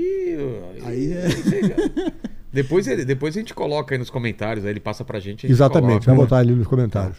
Entendeu? Manda, manda aí, Lene. Aí o João Paulo, É a L3 Criativa lá do de L3 Fortaleza. Criativa, tá. Exato. aí o, Pau- o João Paulo Fro- é, Florencio falou aqui o seguinte: ó, mestre Rorion, tenho 26 anos e comecei agora no Jiu-Jitsu depois de ver o, o doc do Hélio Grace, o samurai brasileiro. Sinto que a nova geração não valoriza e desconhece as raízes da arte, da, da arte suave. O que, o s- o que você acha sobre isso? Um abraço. Rapaz, eu acho que qualquer pessoa que se interesse pelo jiu-jitsu seria beneficiado se ele procurasse buscar as raízes do negócio. Entendeu? É claro. e vai se beneficiar. Então, às vezes, o professor não está preocupado com isso, não está não tá nem aí, não tá, vai embora. Quer dizer, é problema de cada um. Ele se gosta do negócio e quer se interessar, ele deve fazer pesquisa. Aliás, eu queria lembrar o pessoal aqui também que quem for no museugrace.com.br, museugrace.com.br, a gente pode botar depois no show notes, Pode, pode. ele vai ter uma opção de história e documentação, e quer dizer, uma opção de artigo que eu tenho num museu virtual, viu? Ah, é? É, eu tinha na Califórnia, na minha academia, um, um museu Grace, cheio de reportagem em jornal, fotografia, quer dizer, conta toda a história da evolução da família, muito bem feito o negócio, que hoje em dia está somente a- disponível através de um- do museu virtual. E se você tiver aquele óculos de 3D, você vê tudo em 3D, é mó Ah, barato. É, Tem em português e inglês. Museu- Museu... Gra- Museugrace.com.br. Tá. Então, gracemuseum.com. se for Tá em certo. inglês, é. É, agora tem uma pergunta do, do Nick Van Lin aqui que achei engraçado. Ele falou o seguinte: aquela história de 20 minutos de sol pela manhã nos testículos tem alguma coisa a ver com isso também? Aquela história de quê? É, de, é, eu acho que ele está Mas que querendo dizer. história? Ele tá querendo dizer sobre. é, a- parece que foi ventilado que se você tomasse um banho de sol é, 20 pela manhã. minutos nos testículos? É, que aumentaria a, a- a- a- o índice de testosterona no corpo e coisa É, e tal. se você isso sabe. Eu não sei. O que acontece é o seguinte, o tio Carlos, entendeu? Ele, tem um, ele tinha na casa de Teresópolis, ele tinha um quartinho que ele tomava banho de sol nu, Tá. entendeu? Teve 21 filhos, eu não sei até que... po- Então, é. Eu não sei. Agora, eu não preciso tomar banho de sol nu, entendeu? Para tomar necessariamente sol nos testículos. Você tomar um banho de sol nu é sempre bom para sua saúde, o- porque o sol é bom para a saúde É. em geral. Agora, falando em negócio de testosterona, eu tenho um grande amigo meu, que é- foi meu sócio no UFC, o Art Dave, que criou o UFC comigo há muitos anos atrás, para quem eu sempre falei da dieta Grace. Tá. Entendeu? E ele sempre levou na brincadeira italiana, ah, nada disso, dieta Grace, nada disso, não sei o que, ficou nessa brincadeira. E foi empurrando com a barriga. Ele agora está com 75 anos, viu? É mais velho que eu um pouco. E há uns anos atrás, eu sempre falo com ele, todo ano eu falo com ele, dou um telefone para dar um parabéns e tal, Feliz Natal. Ele veio me dizer, olha, eu quero dizer a você o seguinte, a dieta Grace realmente funciona, o negócio é maravilhoso. Entendeu? Porque eu fiz um exame de sangue outro dia, E tava com baixa testosterona? não, e tô com os meus números estão ótimos. Tá tudo ok? Exato. E eu com 75 anos de idade, a minha testosterona está em 930, que é alto a beça. O meu médico ficou super impressionado, achou que eu devia arranjar uma namorada nova. Ah, é? Eu quero dizer a você que o negócio, eu estou feliz da vida com a dieta Grace. Aí eu fiquei e falei, poxa, eu nunca fiquei preocupado com isso. Falei, bom, se esse cara está com 75 anos de idade e com a testoro- testosterona a 930, que a média, quando você começa a ficar mais velho, vai diminuindo, chega Tá. a 400, 500, sei lá o quê. Pô, preciso fazer esse, esse exame. Preciso ver Precisa, ver quanto é que tá.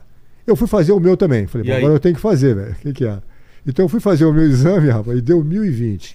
quanto- Bateu no 1020. Bateu no 1020. Ou seja, eu não estou dizendo que a dieta Grace vai fazer isso. Sim, mas Mas mal não faz, velho. mal não faz, né? Só estou fazendo esse negócio porque tô... quem quiser fazer é uma experiência, A Lene tá com quanto? 200? Eu acho que é por aí. mas, mas varia muito, viu, esse negócio realmente.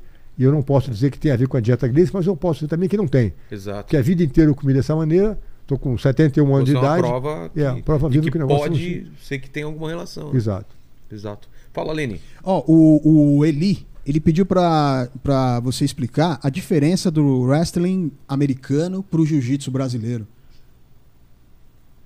De- per- Wrestling americano pro jiu-jitsu, a diferença. A diferença do wrestling americano para É. o brasileiro. O que o ameri- o wrestling americano hoje em dia é a preocupação original do wrestling é botar as tuas costas no chão.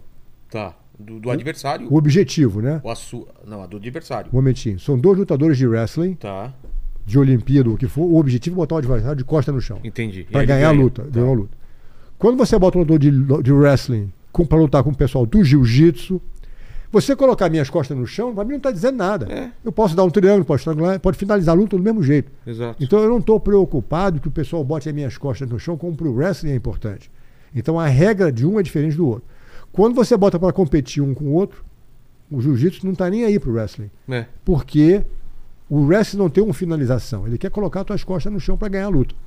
Percebeu? Como isso não importa. pro- Não está dizendo É, nada. é. Agora, o que acontece hoje em dia, que o pessoal está abraçando muito, é o tal do submission wrestling, que é o lutador, é o lutador de wrestling americano que aprendeu o jiu-jitsu Ah. e começa a usar a chave de braço, estrangulamento, para completar o wrestling deles. Eles é que estão abraçando o jiu-jitsu para o wrestling.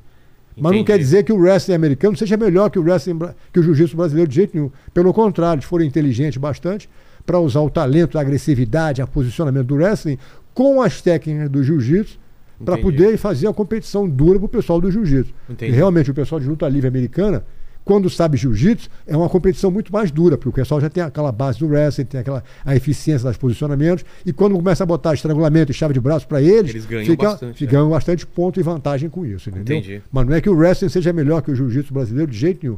Pelo contrário, eles absorveram muito mais do jiu-jitsu do que o pessoal do jiu-jitsu absorveu do wrestling. Entendi. Aqui foi. Foi? Foi. Olha, um- que papo bacana, cara. Obrigado muito, demais obrigado. Você aí. quer perguntar alguma coisa? Quer- Tem mais alguma? Fala aqui no microfone. Aqui, ó. É, se você pudesse falar um pouco do estudo que está sendo desenvolvido na Universidade dos Estados Unidos sobre a dieta Grace. Ah, pois não. Ah, tá. Obrigado. É, eu, através de um grande amigo meu aqui no Brasil, o Rogi- o Rodrigo Anegues, fui apresentado ao médico que é um pesquisador na Universidade de Loma Linda, na Califórnia, viu? Tá.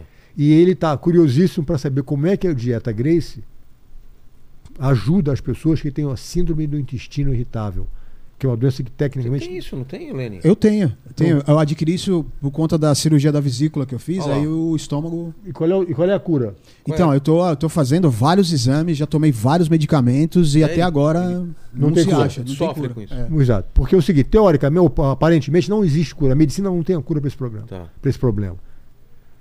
Eu tenho. O que que é? É a dieta Grace. É mesmo? Exato. Então, Lenan, Com certeza. fazer. Então, Olha com aqui, ó. Vou certeza. fazer, viu? fa- Eu recomendo que você faça essa experimentação com Vou isso. fazer. Porque tem. vamos fazer? o- Vamos fazer? Eu também vou. Demorou. O que Ah, acontece é o você também, Fabi? Vamos, vamos. O que acontece é o seguinte, viu? Então, esse, esse pesquisador está tão, preo- com cuida- tá tão interessado nisso que ele está fazendo uma pesquisa científica sobre os benefícios da dieta Grace, não só para síndrome do intestino irritável, mas para gastrite, azia. Não, o esses meu maior problemas todos. problema, assim, que eu tomo remédio direto é azia pesada. Não tem mais azia, acabou Nossa, com isso. velho. cara, eu tenho que tomar um negócio, sabe? de- Fica um negócio que você não consegue Não pode. pensar de tanta. E aí eu tomo um remédio ele ele É. tira isso. O problema é o seguinte, que quando você toma um homeoprazol, por exemplo, para parar a azia, É. ele para a produção de ácido no teu organismo, no teu estômago. É, o, o meu o médico falou que o meu problema é que uma bactéria que tem que ficar aqui, ela sobe e aí dá essa azia. Aí. Bactéria é coisa nenhuma, velho. Eu não sou médico, não, com todo respeito ao médico. Tá. Mas esse aspecto da brincadeira, se você fizer a dieta Gaze, vai ficar bom. Garantidamente. Entendi, vou, Tenho vou certeza. testar, vou testar. Vale a pena testar, porque quando você tiver o resultado disso, vocês aqui, Vou me falar. chama que eu volto para falar É bater um mesmo? papo com vocês, pra gente fazer um Pô, programa só fechou. sobre a dieta Grace. Fechou, fechou. Fechado, fechado. Mas Fechou. Faz mesmo, tô valendo contigo, André.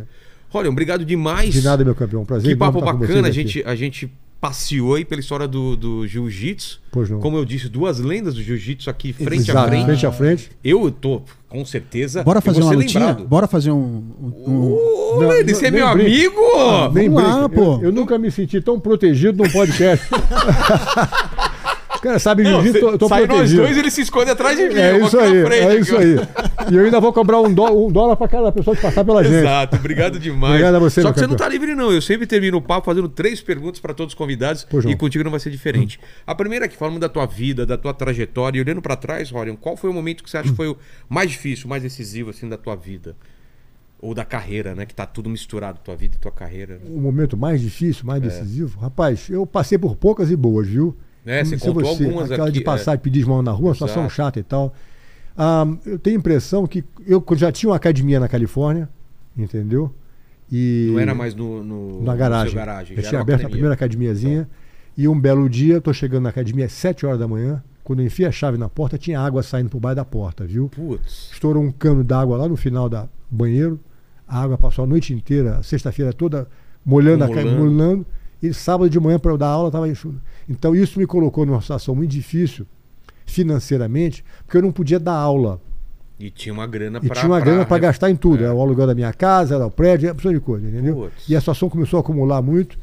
E eu, por causa da situação complicada que eu estava, resolvi ouvir o conselho de um amigo meu que tinha me dito há um tempo atrás. Falou, olha, você é um professor de jiu-jitsu excepcional. Eu tenho a felicidade por ter trazer meu filho para cá, que está transformando o menino. Mas outras pessoas precisam aprender esse jiu-jitsu teu. Eu sempre tive na dúvida se eu devia fazer um vídeo de instrução ou não. Porque eu não queria botar o jiu-jitsu para o mundo inteiro, para todo mundo em vídeo, porque eu falei, bom, se eu, enquanto eu estiver ensinando jiu-jitsu, ninguém sabe, sou só eu. É. Vou ganhar de todo E, a mundo. tua- é, e a tua- o teu ganha-pão. O meu ganha-pão. Se eu começar a botar em vídeo o mundo inteiro aprender esse troço, amanhã um cara mais forte, mais jovem que eu aprende e me dá porrada. É. Então eu fiquei nessa dúvida, entendeu? E nesse momento eu comecei a pensar no vídeo e ao analisar o porquê fazer, o porquê não fazer o vídeo, eu concluí que era o meu ego que estava me impedindo de fazer o vídeo. Entendi. Era a minha vaidade como homem dizer, pô, eu não quero perder a luta. É. Eu falei, pô, eu não posso. E depois que eu cheguei à conclusão que era isso, eu falei, pô, isso é errado essa minha razão. Porque se eu tivesse, por exemplo, no meio do deserto, um balde d'água, e a pessoa viesse se arrastando, morrendo de sede, eu desse a água para ele beber, salvasse a vida dele, e ele me matasse para roubar a água, o safado é ele. É, você fez a. o Eu fiz a certo. minha parte. Fez o Mas certo. se eu deixasse, não desse água para ele, para ele, não be- pra ele não correr esse risco e deixasse ele morrer de sede, o safado era eu. É. Então eu falei, eu pensei nisso, falei, tá errada essa minha matemática. Eu tenho que compartilhar com todo mundo. Se amanhã o cara aprender jiu-jitsu e me ganhar, é porque eu sou um grande professor de jiu-jitsu. Exato. Então, esse foi um momento muito decisivo na minha vida. Acabei fazendo os vídeos de instrução, foi um maior sucesso. Vende no mundo, quer dizer, explodiu. Quer dizer, foi um momento na minha vida, foi muito uma transição importante que eu achei. Entendi. Pois não. A segunda é o seguinte: iremos morrer um dia, Orion. Espero que demore muito tempo. Mas esse vídeo vai ficar pra sempre na internet. Deixa aqui pro pessoal que voltar daqui 427 anos e querer saber quais seriam suas últimas palavras, seu epitáfio. Minha palavra é o seguinte: é importante acreditar em você. Você tem que ter um troço que você goste de fazer, seja apaixonado, que você seja apaixonado por esse projeto, seja lá o que for, e acreditar que você vai conseguir isso. Para mim, a graça é conseguir o impossível, entendeu? Não existe impossível. Tudo é. al- Tudo é alcançável. Se você quiser e acreditar, vai ter muita gente que não vai entender o teu sonho, que vai dizer, ah, né, para você não vai dar certo. Vai ter um opção de gente. E é por isso que você tem que ser apaixonado pelo que, pelo que você gosta de fazer e quer fazer e quer fazer acontecer, porque vai ter tanto não, vai ter tanta dificuldade que vai ser fácil parar. Só você sabe exatamente onde você quer chegar. Entendeu? Exato. E eu já mudei o mundo uma vez com esse negócio do UFC. É. A minha meta agora, por mais difícil que seja, é correr atrás do prêmio Nobel de Medicina. Porque se eu conseguir Hum. curar o tratamento, esse- fazer esse tratamento da célula, da- do síndrome do intestino irritável, eu acho que vai causar um- uma confusão. O Vai Bob, mudar. Dylan, o Bob Dylan ganhou o É. prêmio Nobel da, me- Da da- da- literatura. da literatura com Blowing the Wind. É. Eu posso ganhar da medicina com, salvando as pessoas da síndrome do, inti- do intestino irritável. Portanto, acreditar em você e correr atrás do impossível. E a terceira pergunta é se você tem algum questionamento que se faz. Se faz alguma pergunta, algum questionamento de vídeo com a gente, uma- alguma dúvida que você tenha. Em relação a qualquer coisa. Uma dúvida que eu tenho comigo É. mesmo. Ou com, o- com o mundo, com as coisas. Rapaz, eu, eu- sei lá, eu acredito muito que quando a gente precisa de ajuda, vem de cima sempre. É. é, entendeu? Na hora H, se você pedir ajuda de cima, ela vem sempre. Aconteceu comigo várias vezes na minha vida, várias passagens Pedir, importantes. esperar que vem.